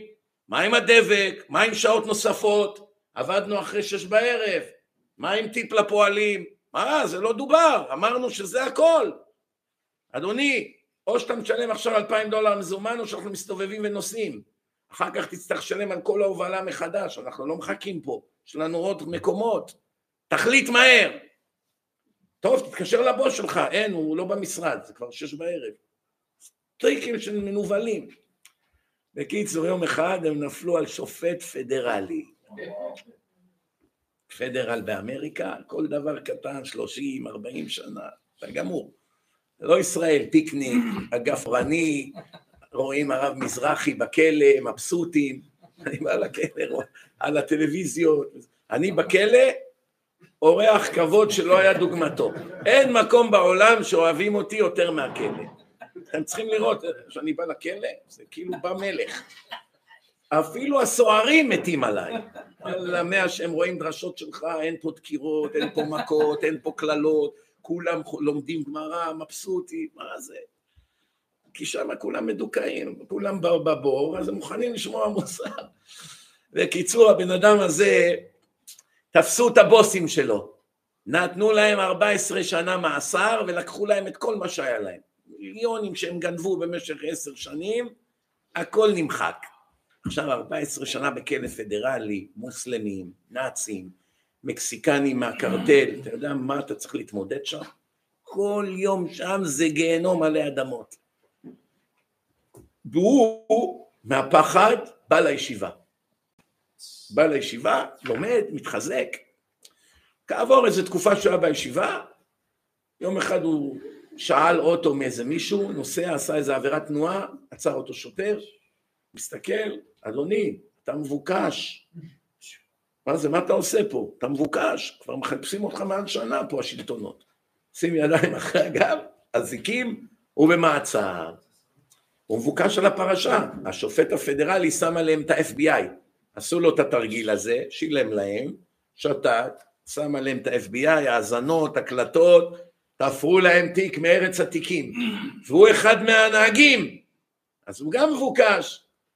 תשמעו, למה אני מספר לכם את הסיפור הזה? הוא היה 46 ימים בכלא עם כל חלאות המין האנושי. אנשים הכי מסוכנים והכי מגעילים כדור הארץ. אנשים ש... 50 אסירים רוצחים, אנסים, סוחרי סמים, צרכיי, ומסתכלים עלייך 100 זוגות עיניים, 50 זוגות עיניים, מסתכלים עליי ככה. תראה איך יכולת, אני לא הייתי יכול לחיות יום ככה. אומר לי, זה רק המעצר. טוב, אומרים לו, אדוני, אתה רוצה לקבל גם 14 שנה? תשמעו טוב את הסיפור הזה, תשמעו טוב. זה, כל זה אני מספר לכם בגלל המילה שוטה. תשמעו טוב. אומרים לו, אדוני, אתה רוצה לקבל גם 14 שנה שאתה רוצה לעשות עסקת טיעון. אם תחתום מהר עסקת טיעון, תקבל שלוש שנים. אנחנו מוכנים לבוא לקראתך. שלוש שנים. אומר לו העורך דין, שמע, זה, תחטוף. תלך למשפט, תקבל פחות או יותר כמו הבוסים שלך. אין לך הרבה ברירות. אמר, בסדר. מגיעים למשפט, יום שישי, שופטת. שופט, יום שישי, שעתיים לפני שבת. יושבים חלק מהקהילה, מהישיבה שם, יש עוד שעה נסיעה לחזור הביתה. הוא, עומד לפני השופטת עם האזיקים, אומרים לו, מיסטר אקס, אתה מבין על מה חתמת? עכשיו מזלו, הוא לא יודע מילה באנגלית. הוא היה נהג, לא היה מאלה שמדברים. הוא אומר ככה, השופטת אומרת לו, מיסטר אקס, אתה, you understand what you sign on? עושה לה ככה, הליצן הבוכה. ככה עושה. עושה את עצמו מסכן כזה וזה. היא מסתכלת על התובע, על העורכי דין, what's going on here? למה מבזבזים לי את הזמן? כבר היה לי יום מעצבן היום. מיסטר אקס, אתה מבין על מה חתמת? לא יודע אנגלית. איך אומרים בארץ? אנא אבל. עושה ככה. תפסה קריזה השופטת, תפסה את הניירות, זרקה ככה, בום! קייס דיסמיסט! הכל מבוטל. מיסטר אקס, אתה חופשי ללכת. אני עכשיו היא רוצה להילחם בתובע שבא אומר לה הכל סגור, הוא קיבל על עצמו שלוש שנים. הוא לא יודע מה הולך, הוא, רק, הוא לא הבין מה היא אומרת. זה לא שהוא הבין ועשה את עצמו טמבל. הוא לא מבין אנגלית. תראו מה זה דבר. באים, פותחים לו את האזיקים, הם רותחים מעצבים. אתה יודע מה זה להשפיל ככה תובע אמריקאי? אם הוא היה יכול היה יורה בו במקום. אומר לו, אתה חושב שאתה חכם, אה? אתה לא הולך הביתה. עכשיו אנחנו מביאים לך את שלטונות ההגירה. אתה לא חוקי פה. אתה לא הולך הביתה עכשיו. שב פה, בחוץ. מתקשרים לכל סוכני ההגירה, יש להם תחנות, ניו יורק, ניו ג'רזי, היי, תשלח לי סוכן, יש פה בן אדם, ועכשיו יש עד חמש, אחרי חמש הם לא עובדים עד יום שני, באמריקה שבת ראשון זה חופש, זאת אומרת צריך עכשיו למצוא סוכן שיגיד אני בדרך, לפני חמש, אחרי חמש לא עונים לטלפון, זה כמה דקות, מתקשרים למשרדים, אין לנו סוכן, תתקשר לשם, אין כולם כבר רוצים ללכת לוויקנד, אמריקאים עצלנים עכשיו רוצים לבוא לניו יורק, לאסוף בן אדם, להביא אותו למעצר, זה וויקנד! הוא חושב על הבר, בשמונה הוא כבר בבר עם כאלה בירות בגודל של אבטיח. לא מוצאים סוכן. בא אליו הבן אדם, אבל וחפוי ראש, אומר, I guess it's your lucky day today. פתח לו את האזיקים, עכשיו יש 45 דקות לשבת, הוא עם פיג'מה כתומה, אין לו פרוטה בכיס, הוא נותן לו את השרוכים, את הדברים, עוף לי מהעיניים, הוא יוצא לרחוב, מנהטן, דאונטון מנהטן, מלא אנשים, סינים, אז כל ה... הוא עם פיג'מה, הוא בריון, אי אפשר לפספס אותו. סיכוי שהוא יתפוס מונית. הוא נראה... הוא אומר לי, עשיתי ככה עם היד, שנייה לי מונית. אני אומר לו, אני צריך להגיע לברוקלין, המקום הכי קרוב זה בורו פארק, מי שמכיר את ניו יורק. נחצה את הגשר, אין זמן, שבת, הוא יגיע עכשיו עד. אומר לו, טוב, 30 דולר, בסדר, שר, לא אומר לו אין לי כסף. ההוא לא קולט שהוא עכשיו עם חליפה של אסיר. כשהגיע פארק, הוא אומר לו, חכה, אני אכנס להביא לך כסף. נכנס לבית של חבר שלנו אחד, מה, הרי מה אתה עושה פה? כולם כבר יודעים שהוא הולך לקבל שנים בכלא. הוא אומר, אל תשאל לי, היה לי נס, יש לך 30 דולר? כן. טוב, הוא רץ לנהג, מביא לו את ה-30 דולר, אומר, עכשיו מה נלבש לשבת? אומרת לו, תראה, אתמול קניתי חליפה לבעלי, יצא יותר מדי ארוך וגדול, נראה לי זה יתאים לך. לבש אותו, איך אומרים, כמו חתן ביום חתונתו. בקיצור, חזר לישיבה, כולם שמחים, מה זה מאושרים, כולם התפללו עליו. אמרתי לו, אתה רואה מה הציל את חייך? שאתה אהבל. בזכות זה שאתה אהבל, עכשיו אתה לא יושב שלוש שנים וחוטף ביזיונות ועלבונות. תראה מה הציל אותך. הקדוש ברוך הוא מראה לך לא לחמים לחם. בגלל שאתה אבל ניצלת. אם היית בוגר אוניברסיטה, השופטת שאלה, אתה מבין למה חתמת? אבסולוטלי, I understand. אתה understand? לך לשלוש שנים לקלבוש. מה הציל אותו? פעם היה כזה גבאי בבית כנסת, לא יודע לכתוב. אנאלפבית, אבל מנהל את הבית כנסת ביד רמה. זוכר מי חייב, הכל. יום אחד בא רב חדש, אומר לו איפה הספרים של הבית כנסת? הוא אומר אין פה ספרים, הכל אצלי בראש.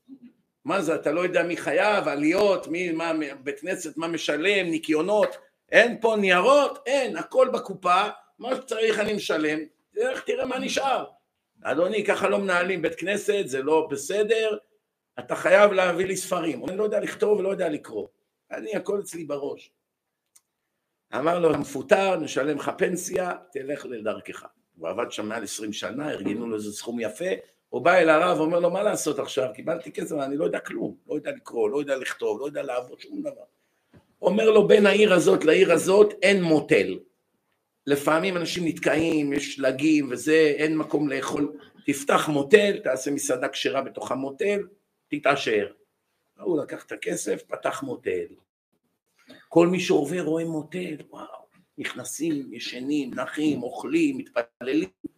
הבן אדם נהיה לו ערימות של כסף. הוא בא עכשיו לבנק, אומר, תגידו, אפשר להשקיע? אומרים, בטח, יש לנו השקעה, השקעה או תרוויח 15-20 אחוז בשנה. אומר, יאללה, קחו, תגיד, תגיד, טוב, תחתום פה, תחתום פה. אומר, אני לא יודע לחתום, לא יודע לכתוב. הבנקאי אומר לו, תגיד, מה, אתה בא לעבוד עלינו עכשיו? מיליונר טייקון כמוך, אתה לא יודע לחתום? אומר, לא. אומר, למי, אתה מצפה שאנחנו נאמין לך? איך יכול להיות שאחד שלא יודע לקרוא ולכתוב נהיה כזה מיליונר בעל נכסים? אומר לו, יא מטומטם, כל הסיבה שנהייתי מיליונר זה בגלל שאני אנאלפבית. אם אני הייתי יודע לקרוא ולכתוב, הייתי מנהל ספרים ומנקה בית שימוש עד היום בבית כנסת. בזכות זה שאני אנאלפבית נהייתי מיליונר. מיליון אחוז. חד וחלק. יש כאלה בלי סוף, דרך אגב זה פסוק מפורש, לא לחכמים לחם. אני זוכר שדודה של אשתי התחתנה עם איזה ישראלי מבריק. אוניברסיטה שלא היה, ממנו, לא היה לו מהם תואר. מומחה, גאון, MIT, קולומביה, יל, בן אדם מהאשכנזים המבריקים האלה, דומה קצת למנדלבליט. קיצור, טיפוס. ויום אחד אה, אשתי אומרת לי, הדודה שלי במצב לא טוב, כלכלית, בעלה כבר שנה וחצי מחפש עבודה, כל מקום שהוא מגיע לרעיון, הוא לא נותנים לו את העבודה. מה אומרים לו? אומרים לו, אתה יותר מדי גאון בשבילנו, you over qualified. כל אחד שרואה אותו, רואה שהוא כזה גאון, הוא תוך שישה חודשים משתת לי פה על התפקיד. אין לנו בשבילך עבודה, אתה יותר מדי חכם. זה לא... אתה צריך חברה הרבה יותר רצינית. נולד לו ילד, לא...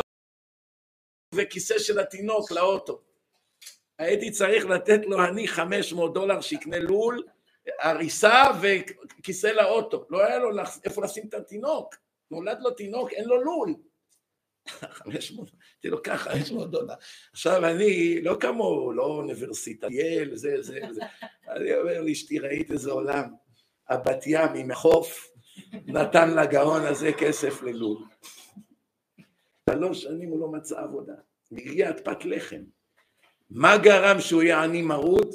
החוכמה שלו והתוארים והאוניברסיטה. אדם ממוצע רגיל, ירקן, נהג, היה לו פרנסה. בא לי איזה אחד רופא שיניים, אומר לי, שמע, אני לא יכול להכניס את הילדים שלי לישיבות. אני מרוויח 90 אלף דולר לשנה, אחרי המשכנתה, פיתוח רפואי, אוכל, זה שלושה ילדים, כל ישיבה זה מעל אלף דולר לחודש, אין לי לשלם, לא יודע מה לעשות. אמרתי לו, נהג מונית בוכרי, שהגיע עכשיו מאוזבקיסטן, לא יודע שני מילים באנגלית, נוסע במונית, מרוויח יותר ממך. כמה שנים לקח לך להיות רופא שיניים? תשע שנים. ועוד הוא משלם את החובות שלו לבית ספר. אמרתי לו, תראה, מיסטר גבריאלוב הגיע מאוזבקיסטן, יש לו עוד את השן זהב פה, אומר, where you want to go sir, קח אותי לשם, לוחץ ברוסית את הזה, נוסע, 100 דולר, נוסע, 50 דולר, מרוויח יותר ממך והכל נקי גם. לא, לחכמים לחם, חוכמה לא מביאה עושר. המטומטמים הכי גדולים, אלה שנותנים אגרופים, 30 מיליון לקרב, עכשיו יש לי חבר, זכיתי להחזיר אותו בתשובה, יש לו בנק להלוואות באמריקה. הוא מתקשר אליי לפני שבוע, הוא אומר, תשמע, אני מארגן עכשיו קרב בין מייק טייסון לאחד המתאגרפים, אני לא מכיר את השני. אם הכל ילך כשורה, אה, נטפליקס ישלמו לי 200 מיליון דולר על הזכויות. אומר לי, תתפלל שאני אצליח. מייק טייסון רוצה 15 מיליון לעבור חמש דקות, לקבל כמה אגרופים, בן שישי בבן אדם. להתאמן איזה חודש, חודשיים, ייתן כמה אגרופים, כל המטומטמים יבואו ויצעקו, היי, let's go מייק. הוא ייקח 15 מיליון. ריבונו של עולם, תגידו לי אתם, ראש ממשלה בארץ 30 שנה חוטף ביזיונות, קללות, לא הרוויח 15 מיליון. המפקד של הצבא, כל היום וכל הלילה אנשים מתים לו בידיים, לא הרוויח 15 מיליון. פרופסורים הכי גדולים לא הרוויחו 15 מיליון. אנשים שעובדים יום ולילה משמרת אחת, שנייה, לא הרוויחו 15 מיליון. אחד שלא יודע לדבר שני משפטים, בא נותן כמה אגרופים, עשה קעקוע על העין, נותן כמה אגרופים, 30 מיליון, והוא כבר הרוויח עד היום 300 מיליון דולר ולא נשאר לו פרוטה. הכל הוא מפסיד. ואתם יודעים איזה קטע? הוא אמר כל מי שייצג אותי גנב לי את כל הכסף. הוא אמר שהוא היה הכי מאושר שלא היה... כשהוא היה בכלא, לא, כשהוא היה בכלא שלוש שנים זו הייתה תקופה שהוא היה הכי מאושר. אתם יודעים, פעם הוא נסע במנהטן עם הפרארי בטאנל במהירות מטורפת, שוטרים תפסו אותו, הוא אמר לשוטר, קח את האוטו, זה שווה 700 אלף, תן לי ללכת. היה לו וילה של 60 חדרי שינה בגודל של בית מלון, היה שווה 60 מיליון דולר, הוא היה צריך כסף, הוא מכר אותו בארבע מיליון. זה השכל שלהם. אבל בורא עולם החליט שהפלגמט הזה יזרמו עליו מיליונים. תשאל איך זה יכול להיות, הרב הראשי זה מקבל שבע אלף בחודש, עשר, איך זה מקבל עכשיו מאות מיליונים? בורא עולם מראה לך מה אתה חושב, שכסף זה ערובה לחוכמה או, או לצדיקות? היה רבי אברהם אבן עזרא, שמעתם עליו? לפני 750 שנה. היו ימים שלמים שלא היה לו פרוסת לחם לאכול. יום אחד, שלושה ימים, הבטן שלו כבר מקרקרת, נדבקה לו לגב. התלמידים שלו רוצים לתת לו צדקה, אבל הוא לא מוכן לקבל. לא רוצה צדקה. בורא עולם יאכיל אותי. אמרו התלמידים, נשים איזה ארנק עם כסף, שהוא ימצא את זה ברחוב. שק עם כסף. חיכו שהוא יגיע, איך שהוא מגיע לפינה, אמרו הנה הוא תכף מסתובב, אחד מסמן, זרקו את הארנק, פתאום רואים שהוא הולך עם עיניים עצומות. דילג על הארנק, מה הוא עושה עכשיו? עד ששמנו לו כסף על המדרכה, הרימו את הכסף, אומרים לו תגיד כבוד הרב, ראינו אותך אתמול הולך ברחוב עם עיניים עצומות, מה הפשט? מה הולך פה? אומר, קמתי בבוקר מצוברח, שלושה ימים לא אכלתי, מרגיש כבר מסוחרר, קשה לי להתרכז בתורה. אמרתי, למה ריבונו של עולם מרהיב אותי ככה? מה עוונותיי? מה עשיתי? ואז אמרתי, כפוי טובה שכמוך, מה אתה מתלונן? אתה חי, רואה, יכול לעשות דברים. מה אם היית עיוור? היה יותר טוב, יכול היה להיות הרבה יותר גרוע, אז למה אתה לא מודה שיש לך עיניים? החלטתי לגזור על עצמי שהיום אני אהיה עיוור. כל היום אני אומר, אז התלמיד שלו אמר, כבוד הרב, אני מציע שתלך להיות קברן. אם אתה תקברן, אף אחד לא ימות. העיקר שלא יהיה לך מה לאכול. הבנתם? זה הנקודה. עד כאן יש שאלות בכל מה שדיברנו ולא דיברנו. יש משהו שאתה ממליץ לנו לעשות? כן. יש המלצה אחת שהיא הצלחה ודאית. תסגלו לעצמכם שמהיום והלאה אני רוצה כמה שיותר ללמוד תורה. או לבוא לישיבה וללמוד, או עם זום במחשב, או USB, למשל כזה דבר. אתה רואה USB שלי, יש לך פה מעל אלף שעות דרשות. כבר לא נשאר לי, הכל הלך בסמינר. אבל יש לי איזה אחד, שניים. זאת אומרת, פה יש לך, אה, תוריד את האפליקציה שלי, אתה לא צריך את זה.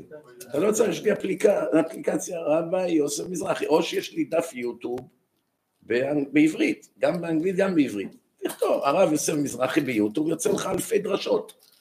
פשוט מאוד, כל יום תהיה מחובר לדף הזה, יש לך שם אחלה דרשות. יש עוד, ברוך השם, הרבה דרשנים טובים, הרב מאיר אליהו ועוד כמה. אתה יכול לשמוע יופי של דרשות וללמוד ולהתחזק, והוא מביא לך כוחות הנפש ושמחה בלב. וקודם כל שתדעו שכל שעה שאתה שומע דרשה, הנה פה אתם כבר יושבים יותר משעתיים, כמה מצוות הרווחתם היום, מי יודע? בשעתיים האלה? מעל 120 אלף מצוות הרווחתם. כל שעה של לימוד תורה שווה כ-60 אלף מצוות מהתורה. כאילו הנחת תפילין 60 אלף פעם. עכשיו אנחנו שעתיים פלוס, מעל 120 אלף פעם הנחת תפילין עכשיו. מעל 120 אלף פעם. איך זה יכול להיות? פשוט מאוד. כל מילה של תורה, כל אות נחשב מצווה. כל אות בשיעור תורה היא מצווה בפני עצמה. חפץ חיים עשה חשבון, אדם הוא יכול להגיד בערך 200 מילים בדקה. במילה ממוצעת יש חמש אותיות, זה אלף אותיות בדקה. שעה, שישים אלף אותיות, שישים אלף מצוות. שעתיים דרשה, מאה עשרים אלף מצוות. עכשיו אתה באוטו, נוסע, הלוך, חזור, לעבודה, חזרה, לפגוש לקוחות, טיול לצפון, זה כל הזמן מחובר. כל פעם שאתה מניע זה ממשיך מאיפה שהפסקת. יש פה סדרות, כל הסדרות הכי חשובות ביהדות יש לך פה, מסילת ישרים, אורחות צדיקים, כל הפרקי אבות, הפסיכולוגיה של המוח, שידוכים, אה, כל נושא בעולם שאתה רק יכול לחשוב, יש לך פה הכל. אני רוצה. בגלל שאתה רוצה לקנות, קח איזה מתנה. שומעים? אתם יודעים, הוא הזכיר לי עכשיו מעשה, ראיתם איך הוא תפס בול. אה, יש איזה אחד, קראו לו הרבי מקלויזנבורג, מצאנס. הוא מסכן, הרגו לו את הילדים בשואה, עשרה ילדים הרגו לו, ואת אשתו והכל, ואז הוא נשאר עם קבוצה של תלמידים, ניצולים, והם עכשיו על אונייה בדרך לארצות הברית. ארבע מאות ניצולים היו באונייה. והוא היה לו, חוץ מהציצית שעליו, היה לו עוד ציצית, ולאף אחד אין ציצית. כולם שם עם חולצות שחורות, מלכלוך, אין להם, יש להם... בדרך לאמריקה, הוא אומר, רבותיי, יש לי פה ציצית, ומישהו שפה אין לכם אף אחד ציצית, אני, ציצית הרי כל שנייה זה מצווה, מתחת לבגדים, אף אחד לא רואה, ואתה כל שנייה מרוויח מצווה, מה יכול להיות יותר טוב מזה? זה גם מגן, זה, זה ממש דבר נפלא. אז הוא אמר, אני רוצה לעשות הגרלה, כל אחד ייקח מספר, המספר שיעלה, יקבל את הציצית. קם איזה אחד חכמולוג, אמר, קרא את החולצה היחידה שיש לו, פתח אותה מצד ימין, קרא אותה. פתח מצד שמאל, קרא אותה, אומר עכשיו אני יש לי בגד עם ארבע כנפות, הוא חייב בציציות, זה ההלכה. אז אני, הם לא מחויבים, כי אין להם ארבע כנפות. אני מחויב, תן לי את הציצית. אומר לו הרב, רעיון מאוד יפה, כל הכבוד לך באמת שאתה כזה ממסירות נפש, שאתה מוכן את הבגד היחיד שיש לך לקרוע אותו לחתיכות, העיקר שיהיה לך ציצית, אבל כתוב בתורה את מוצא שפתיך תשמור. עוד לפני שאתה עשית את זה, אני כבר התחייבתי לעשות הגרלה. אבל אני בטוח שאם אתה כזה צדיק לשם שמיים, שהמספר שלך יעלה בגורל. 400 איש היו. כל אחד לקח מספר, הוציאו, מישהו הוציא מספר, מה יצא המספר שלו. מי שמראה לקדוש ברוך הוא שהוא רוצה לעשות למענו, לעולם לא יפסיד מזה. ואני מסיים דקה אחרונה בסיפור שיחזק אתכם מאוד. היה רב אחד ענק, קראו לו הרב משה פיש. הרב משה, היה לו ישיבה פה, היה לו ישיבה פה, כן, היה לו ישיבה, הרב משה פיש, איך קראו לישיבה הזאת? לארגנטינאים מארגנטינה, דוברי ספרדית. הם באים מארגנטינה, לומדים שנה אצלו, חוזרים לארגנטינה, נכנסים לאוניברסיטה. בא אליו בן של נשיא הקהילה מבונוס איירס, למד אצלו שנה, התחזק, אמר לו אני רוצה להישאר בישיבה, לא רוצה ללכת לאוניברסיטה עכשיו, מה אני אעשה שם? אני לומד פה תורה. אמר לו בשמחה, תישאר. אבא שלו שמע ככה, מה פתאום, רשמתי אותך לאוניברסיטה, תחזור. צעקות, איומים. מתקשר לרב משה פיש, או ראש הישיבה, אומר לו, תזרוק אותו מהר מהישיבה שיחזור לארגנטינה. תגיד לו שהוא חייב לחזור. הרב משה פיש אומר לו, אני יכול להקים יהודי שלומד תורה ולהגיד לו לך, ועוד לאוניברסיטה? אני לא יכול לעשות את זה, אני אאבד את העולם הבא שלי וזה. אתה רוצה, תדבר איתו, מה אתה רוצה ממנו? לא, אתה ראש ישיבה, אל תשכח כמה עזרתי לך, באת כמה פעמים לארגנטינה, קישרתי אותך עם העשירים, את כל החובות של הישיבה אתה משלם מהחברים שלי, אם אתה לא מסלק אותו, אתה לא תדרוך יותר בארגנטינה. לא, אין יותר כספים. תחשוב, אם כדאי לך להתעסק איתי, ככה הוא מדבר איתו. אומר לו, אני בידי השם, לא בידיך. אתה רוצה לדבר עם הבן שלך, אני לא אסלק אותו. למחרת האבא הופיע, תפס מטוס בהול, הגיע. קום, תהרוס את הדברים שלך נוסעים. אני לא חוזר, תהרוג אותי, לא... אני אחתוך אותך, אני אנשל אותך, לא מעניין אותי, אני רוצה ללמוד תורה. תגיד לו מהר לארוז מזוודה, אם לא אני סוגר לכם פה את הישיבה. לא אומר לו כלום. הגערה של האבא הרקיע שחקים. חוזר לארגנטינה, טוב, הילד בינתיים נשאר, לומד, כעבור איזה חודשיים, יש חתונה בארגנטינה של אחד הבוגרים של הישיבה. מזמינים את הראש ישיבה, הוא מגיע לארגנטינה, הוא יושב בחופה, נותנים ברכות לכל מיני בורים ועמי ארצות שאפילו עברית לא יודעים לקרוא, לא יודעים להגיד את הברכות. והרב החשוב יושב בקהל ולא נותנים לו ברכה. לא מתייחסים אליו, אף אחד לא בא להגיד לו שלום. הנשיא הזה כבר הזהיר את כולם, אחד פה לא ייתן לו סנט. בא אליו איזה תלמיד, אומר לו כבוד הרב זה הורג אותי לראות איך מבזים אותך פה. כל כך הרבה תלמידים לימדת פה וזה והם ככה מתנהגים, למה באת? למה אתה באת? מה אתה מזוכיסט? באת לפה שיבזו אותך? לא היית צריך לבוא. הוא אומר לו, מה, אני באתי בשביל כבוד? בשביל לקבל ברכה בחופה? אני תלמיד שלי מתחתן, זה כמו בן שלי, אני באתי לכבד אותו. לא, זה מרגיז, זה כבוד התורה. יום אחד הוא נפטר, הרב הזה, והבן שלו אמר הספד. הספד זה דבר חשוב מאוד ביהדות. הרבה פעמים הגמרא אומרת שהרבה אסונות באו על ישראל בגלל שלא הספידו אנשים גדולים כמו שצריך. נגיד לא הספידו את שאול כראוי, כמה אסונות בא לעם ישראל, צריך להספיד אנשים גדולים ולספר את כל הזכויות שלהם. זה מנחם להם את הנשמה מאוד, הם שומעים את כל מה שקורה בלוויה, הנשמה שומעת, וזה מנחם אותה מאוד, וזה כבוד לנפטר. אז uh, עכשיו באים, הבן שלו בא להגיד הספד, אז הוא אמר משפט מדהים, תשמעו איזה דבר מתוק מדבש. הוא אמר, כולנו יודעים, חוק ביהדות, שלעולם יהודי, אפילו גוי, לא יכול לעולם להפסיד מזה שהוא מקריב הקרבה עבור בורא עולם. נדלק על איזה גויה, אבל אסור. בורא עולם לכבודך אני מוותר. יש עכשיו איזו ארוחה, כולם מבלעים מסביבו, הוא רעב מאוד. ריבונו של עולם, אני לא נוגע, בשר פה מפוקפק. יהלומים עכשיו יכול לגנוב ולהסתדר לכל החיים, ריבונו של עולם, כתוב לא תגנוב, אני לא נוגע. קיצור, כל מה שהוא עושה למען האמת, לא ייתכן לעולם שהוא יפסיד מזה. אפילו שכרגע נראה שהפסדת, כרגע פיטרו אותך, כרגע קרה משהו, אבל בלונג רן, בתקופה אתה תראה שאתה לא יכול להפסיד. אומר הבן של הרב משה פיש, אז כל הרבנים אומרים, מה יש לי להפסיד? אני נתתי צדקה, השם מחזיר לי. השקעתי בללמד מישהו מזמני הפ- הפנוי, בורא עולם מחזיר לי. כל מה שעשיתי, אני, אני חייב, אני לא יכול שאני אפסיד מזה שעשיתי למען השם, זה לא הגיוני, זו סברה פשוטה. אם מישהו עושה לי טובה, גוי, עשה לי עכשיו טובה, עזר לי, היה לי פאנצ'ר בכביש, מחר הוא צריך טובה, אני לא אעזור לו? איך אני יכול להיות כפוי טובה? זה לא מתקבל. אז מה אתה אומר, שבורא עולם יותר גרוע ממך? שאתה תעשה למענו, תקריב, תסגור את החנות בשבת, לא תגנוב בביזנס, שמור על העיניים, תקריב, תקום מוקדם בבוקר לתפילה, תארגן שיעורי תורה. בורא עולם יכניס לך סכין בגב, איפה השכל שלך? הגעת לשפל לחשוב כאלה דברים? רק מה, בורא עולם מנסה אותך בכוונה. בניסיונות, כי מנסה השם אתכם כתוב. למען ענותך, אני מענה אותך, לנסותך, לראות את אשר בלבבך. תשמור מצוותיי או לא. פסוקים מפורשים.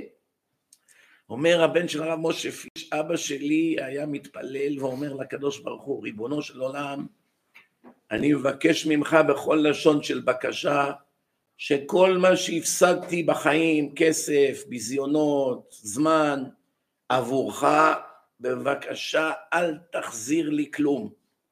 אל תחזיר לי את התרומות שנתתי, אל תחזיר לי את הזמן שהשקעתי ביהודים, אל תפצה אותי על הביזיונות שקיבלתי, אני לא רוצה לקבל ממך פיצויים. אני רוצה שזה יהיה ממני אליך מכל הלב, ואל תחזיר לי. מה זה שווה? אתה מחזיר לי, אז מה עשיתי בזה? אני רוצה שאני ארגיש שאני נתתי כל הלב, זה עלה לי, השקעתי, נפגעתי כביכול, אבל למענך זה כבוד גדול בשבילי. לא רוצה חזרה. כל הרבנים אומרים, אל תדאג, אתה הכל חוזר לך, כולם צודקים, הכל חוזר. זה הבטחות בתורה. אבל אני יודע שאתה רוצה להחזיר לי את זה, ואני יודע שאתה מתכנן להחזיר, אני לא רוצה את זה.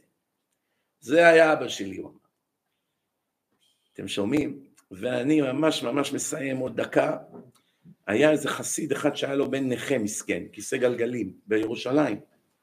החסיד הזה היה צריך לקנות אוטו, הוא לא יכול לשלוח את הבן באוטובוס, חייב לקנות אוטו. לקח הלוואות, יש לו שבע אלף דולר, והוא רוצה לקנות אוטו וצריך אוטו גדול, שאפשר להכניס את הכיסא גלגלים. המעשה הזה בערך לפני עשרים ומשהו שנה, שלושים שנה אולי.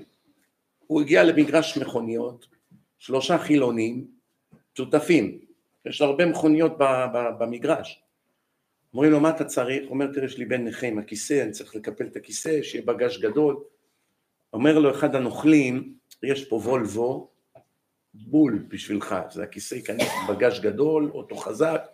עכשיו האוטו הזה מנוע גמור, כבר שמו לו שמן דבש, מחיים אותו לעוד שבוע. עוד שבוע הוא יעלה באש המנוע. עכשיו, מתוך השלושה חילונים, שניים נוכלים ואחד יש לו לב טוב. הוא רואה עכשיו שהשני נוכלים עומדים לנצל את התמימות של החסיד הזה, להכניס לו אותו גמור.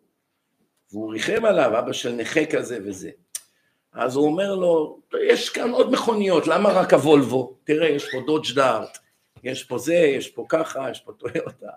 אומרים לו, מה אתה מתערב? הוא אוהב את הוולבו. בוא תראה, בוא, תראה איזה וולבו יפה, איך ניקינו אותה וזה, ופה ושם, תראה, יש פה יו-יו, פינג פונג. אז uh, הוא אומר לו, לא, אבל תשמע, תראה, יש גם אוטו כזה, תראה, הוא גם כן אוטו עם בגש גדול. אתה, אני חושב שאתה תאהב את האוטו הזה יותר. הם קולטים שהשותף עכשיו מנסה להציל אותו מהנפילה. אחרי שכל מה שהוא רמז לחסיד התמים הזה, החסיד, הוא לא נעים לו מהשניים האלה, אתם יודעים, לא נעים לו להגיד, טוב, אז תיתנו לי אוטו אחר. הם דוחפים לו את הוולבו. אז אומרים לו, אומר כמה האוטו, הוא אומר, תשמע, זה 9,000, אנחנו רואים שיש לך ילד נכה וזה, נבוא לקראתך, 7,000. גמור. איך אומרים, האוטו שלך חנוק. בקיצור, החסיד מתחיל לספור, והשותף עם המצפון, אל תקנה את הוולבו, זה מנוע גמור. הם מכניסים לך עכשיו אוטו גמור. חסיד נבהל, מהר את הכסף, ברח. לקח את הילד עם הכיסא גלגלים וברח. אלה נכנסו בו אגרופים שעברו לו כיסא על הגב. מכות, משטרה. בסוף אמרו לו, אתה לא יכול להישאר בשותפות, הפסדת את החלק שלך. מה, מי אתם שתחליטו? תשלמו לי על החלק שלי. מה פתאום? תיזהר, אנחנו עוד נוציא עליך חוזה. לקחו אותו לראש המאפיה, הבורר. נו, גם כן שופט. מושיבים אותו מול איזה בורר, אומר, תשמע, לא רק שאתה הפסדת את השותפות, אתה צריך לשלם להם את החלק שלהם שהפסידו בוולבו. 7,000 לחלק לשלוש, אתה צריך לתת לזה 2,000 ומשהו, ולזה, את החלק שלך הפסדת. זה היה הפסק. ואתה לא יכול לדרוך יותר בביזנס, אתה בוגד. הוא מגיע הביתה, מספר לאשתו החילונית את הסיפור, אשתו אומרת לו, תשמע, אני כל כך גאה בך, מאה שאני מכירה אותך, אף פעם לא הייתי גאה בך כמו עכשיו, כל הכבוד, אתה בן אדם, איך אפשר לעשות כזה דבר? קיצור, רבותיי, הבן אדם, החיים שלו נהפכו לגיהנום. שנה אין לו עבודה, מנסה, אין לו עבודה, מה הוא עושה? הוא ידע, מוכר מכוניות משומשות. בסוף הוא אמר, פעם הייתי מכונאי, אולי אני אחפש עבודה בתור מכונאי. בודק בעיתון, רואה מודעה, דרוש מנהל מוסך לאוטובוסים, לחברה פרטית, בירושלים, שמבין במכונאות. הוא מגיע לשם, רואה 40 איש יושבים לרעיון עבודה. 40 איש, תמלא קורות חיים, תמלא. עכשיו כל אלה מכונאים עכשיו, הוא היה מכונאי לפני עשר שנים, מה הוא, מה הוא מבין באוטובוסים? אבל הוא מיואש, מילה קורות חיים, קוראים את השם שלו נכנס, רואה 12 חסידים. זה חברה של חסידים, הסעות לילדים. שואלים אותו איפה אתה עובד? אני מובטל כבר שנה. כמה ניסיון במכונאות? מתי עברת במכונאות? לפני עשר שנים. אתה מבין באוטובוסים? לא. מה הוא יכול להגיד? טוב, נהיה איתך בקשר. מיד שלחו אותו. אמרו לו, תשמע, יש פה אנשים שעכשיו עובדים ומאומנים באוטובוסים. הוא יוצא, אומר, מה באתי, שרפתי פה יום שלם, ישבתי פה בתור, מה יהיה איתי וזה, כל זה בגלל שהגנתי על החסיד הזה. הוא מתחיל ללכת, ממורמר, שבור, פתאום איזה ילד חסיד רץ אחריו. סלח לי אדוני, סלח לי. מבקשים, הוועד מבקשים לדבר איתך עוד פעם. אתם גם כן, גם שרפתם לי את כל היום עוד פעם לחזור, עכשיו הוא מתלבט. הם אומרים שזה חשוב, תחזור. הוא נהיה סקרן. חוזר בפנים, אומרים לו, תגיד, אתה, היה לך פעם מגרש מכוניות וזה? אומר, כן, איך אתם יודעים? אומר לו החסיד, הוריד את הכובע, אומר, אתה מזהה אותי? אומר, אתה מוכר. אומר, אני אבא של הילד הנכה. אתה הצלת אותי, אני באתי, עמדתי להפסיד שבע אלף דולר שעוד לוויתי. אני אחד מהוועד של החברה הזאת, קיבלת את העבודה. בן אדם כמוך אנחנו צריכים. הפכו אותו למנהל, התעשר שם, כולם תחת ידו, אמרו לו אל תדאג, מה שאתה צריך ללמוד, תלמד, יש אנשים ללמוד לך, העיקר שאתה תהיה פה ממונה על הכל. אבל בשנה הזאת, מה הוא חשב? מה יצא לי מזה? ויתרתי, ריחמתי על מסכן, ריחמתי על ילד נכה, מנעתי גניבה, מה הרווחתי מזה? לקחו לי את הביזנס, לקחו, שילמתי, קיבלתי אגרופים, שנה אני חוטף בלונות, זה הניסיון. בורא עולם הכין לו את הניסיון אחד לאחד. אבל כשבורא עולם מחליט להחזיר, זה לא השכר. שלא תחשבו שעכשיו שהוא הלך, קיבל עבודה, התעשר, הוא קיבל שכר על המעשה. השכר האמיתי זה לנצח נצחים. זה רק איזון, עשיית צדק. וזה כל החיים. כל מי שכאן מתלבט, לשמור מצוות, לא, אני אומר, שאלת מה העצה? תתחיל לשמוע דרשות. מובטח, אין צל של ספק, שבעוד חודש אתה כבר תהיה צדיק גמור. לימוד תורה כנגד כולם. מאור שבא מחזירו למוטב. התורה ממיסה את היצר הרע, ממיסה את העצלות, את הגאווה, את הכעס, את, ה, את החוסר אמונה, את הדיכאון, את העצבות, הכל זה מסלק. אין תרופה יותר טובה מתורה בחיים. אין. תראה בן אדם, הוא יוצא מהישיבה, כולו אור. חוזר לשגרה של החיים, ישר העצבות נופלת עליו. עוד פעם חוזר לשיעור, הנשמה שלו פורחת. אם החילונים, האור החיים אומר, אם אנשים היו יודעים את מתיקות התורה, היו משתגעים אחריה. לא היו יכולים לבזבז דקה על שום דבר בחיים. רק את זה היו רוצים. ויש כאלה אלפים, לא מפסיקים שנייה ללמוד. שנייה לא יכולים להפסיק ללמוד. אני, יש לי איזה בן דוד הצדיק יסוד עולם, גאון עולם גם. אמרתי לו, תשמע, אתה היום אחד הרבנים הכי חשובים בעולם. אין כמוך, אני לא מצאתי מעולם אחד כמוך, באף מקום. ויש לי כל מיני אנשים מאמריקה שיש להם בעיות, עסקים גדולים, בעיות עם הילדים, בעיות בנישואים, כל פעם שואלים אותי, אתה מכיר איזה מקובל גדול, מישהו, איזה איש קדוש וזה, למה שאני לא אשלח אותם אליך, תעזור להם, והם יורידו לך חבילות של כסף, זה כלום בשבילם, חמש אלף דולר, עשר אלף דולר, אנשים עשירים מאוד, יורידו לך הרבה סכומים טובים, ואתה, לי עין הרע, עשרה ילדים, גר בדירת חדר, יהיה לך פרנסה, חתן את הילדים, אומר לי, אל תשלח לי אף אחד. אמרתי לו, למה? הוא אומר לי, זה יסיח את דעתי מהלימוד, מהתורה. אמרתי לו, מה, פעם ב... לא כל יום, פעם בשבועיים, פעם בחודש. לא, לא, לא, תיזהר, אל תשלח לי אף אחד. אמר, אמרתי הוא אומר, יבוא אחד וישלח לי את אח שלו, וישלח לי את הדוד שלו, ואת השכן שלו, פתאום המקום שלי יהפך לעלייה לרגל. אז בסדר, אני אקבל הרבה כסף, ואני בסוף אפסיד את כל התורה, כל הקדושה שבניתי, כל הש... אמרתי לו, ומה יהיה עם פרנסה? אין שום בעיה, זה בורא עולם דואג להכל. זאת אומרת, אני לא צריך לגרום להפסד של שעות של לימוד תורה בשביל שיבוא לי כסף.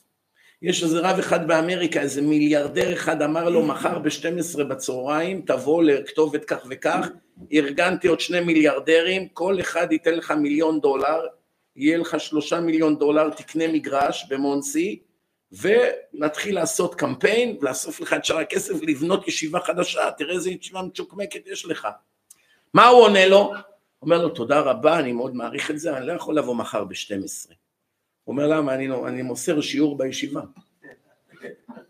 אומר לו, אז אתה לא יכול פעם אחת לבטל את השיעור? אומר לו, חס ושלום. ביטול תורה, הוא אומר לו. מה זה? אומר לו, תשמע, אני עשיתי כבר את כל העבודה בשבילך, אתה צריך לבוא ולקבל את הצ'קים. אומר לו, תשמע, אני לא חושב שעל ידי שאני אבטל תורה יצא לי משהו טוב בחיים, זה לא יכול להיות. אם בורא עולם רוצה שתהיה לי ישיבה, הוא יביא לי את הכסף בזמן שאני לא באמצע השיעור. המיליארדר זה אחד האנשים הכי מפורסמים, הוא אחד הנדבנים הכי גדולים לעולם התורה. אין כמעט מקום שהוא לא תורם להם. הוא רתח מזעם, התקשר לאיזה חבר שלי, אומר, אתה מאמין כזה דבר? אני כבר ארגנתי לו את הכל, הוא רק צריך לבוא ולקבל את הכסף, הוא אומר לי, אני עסוק בשיעור, אני מעביר שיעור בישיבה. אז אני אמרתי לו, מה, איך לקחת כזה סיכון? הוא אומר, תשמע, לעולם לא ייתכן שבן אדם יפסיד מלעשות דבר שהשם שמח בו. ושאני מלמד עכשיו שיעור תורה בישיבה, זה השם שמח או לא? להפסיד מזה אני לא יכול. מה אתם חושבים קרה? העשיר הביא את הכסף גם בלי שהוא יבוא. וקנו את המגרש. עכשיו, לא רק זה, העשיר אמר, אחד כמוהו לא מצאתי בחיי. כולם רצים אחריי, מה שאני רק אומר, כן, אדוני, כן, איפה שאתה רוצה נבוא, מה צריך לעשות? וזה צפצף עליי. אתה רוצה לתת, תתן, לא רוצה, אני לא אבטל שיעור בשבילך. אהב את זה. עד היום הוא עוזר לו. אני רוצה רק להמליץ לכם על כוכבית 8640, 8640. זה ישנה לכם את כל החיים. תקשרו לשם, תירשמו. ימנו לכם חברותה, בחינם, כמה שתרצו. כל יום, פעמיים בשבוע, פעם בשבוע, שעה בשבוע, עשר שעות בשבוע, מה שתרצה, יביאו לך מישהו שילמד איתך בחינם, או בטלפון, כוכבית עכשיו תירשמו, כוכבית 8640, כוכבית 8640. אני רוצה עכשיו לסיים, כמובן, היינו צריכים בהתחלה לעשות את זה, ברכת אכסניה לאבישי אברהמי, אהוב נפשי, היקר, מזכה הרבים, איש שתוכו כברו, אוהב מוסר, אוהב תורה, אוהב לקרב יהודים, ויש לו גם חן מיוחד שהקדוש ברוך הוא ירעיף עליו ככם אלף פעמים. יהיה מגדולי מזכי הרבים. תמיד יזכה לקרב ולארגן שיעורים ולהמשיך לעזור לישיבה הקדושה פה בהרצליה, לרב מאיר היקר, ויזכה לראות נחת מכל צאצאיו, פרנסה בשפע, ובעזרת השם יזכה לנעליים פשוטות במקסימום 100 דולר, לא יותר מזה, וכן יהיה רצון ולומר אמן, ברוך אדוני לעולם, אמן ואמן. איש שברך אבותינו אברהם, יצחק ויעקב, ויברך את כל הקהל הקדוש הזה. גדולים וקטנים, הם ונשיהם ובנותיהם וכל אשר להם. מלכה דעלמא יברך את חון ויזכה את חון נשמע בכל צלות חול, ובעזרת השם יביא לכם ברכה והצלחה ופרנסה וקדושה ומי שצריך שידוכים מי שצריך לחתן ילדים, הצלחה עם הילדים, פרנסה בנחת, נכדים, נכדות, בריאות, בריאות הנפש, בריאות הגוף, וכן יהי רצון ולומר אמן. רבי חנניה בן הקשיא אומר, רצה הקדוש ברוך הוא לזכות לישראל, לפיכך הרבה להם תורה ומצוות, שנאמר אדוני חפץ למען צדקו, יגדיל תורה ויאדיר. David Kadash Mirabah.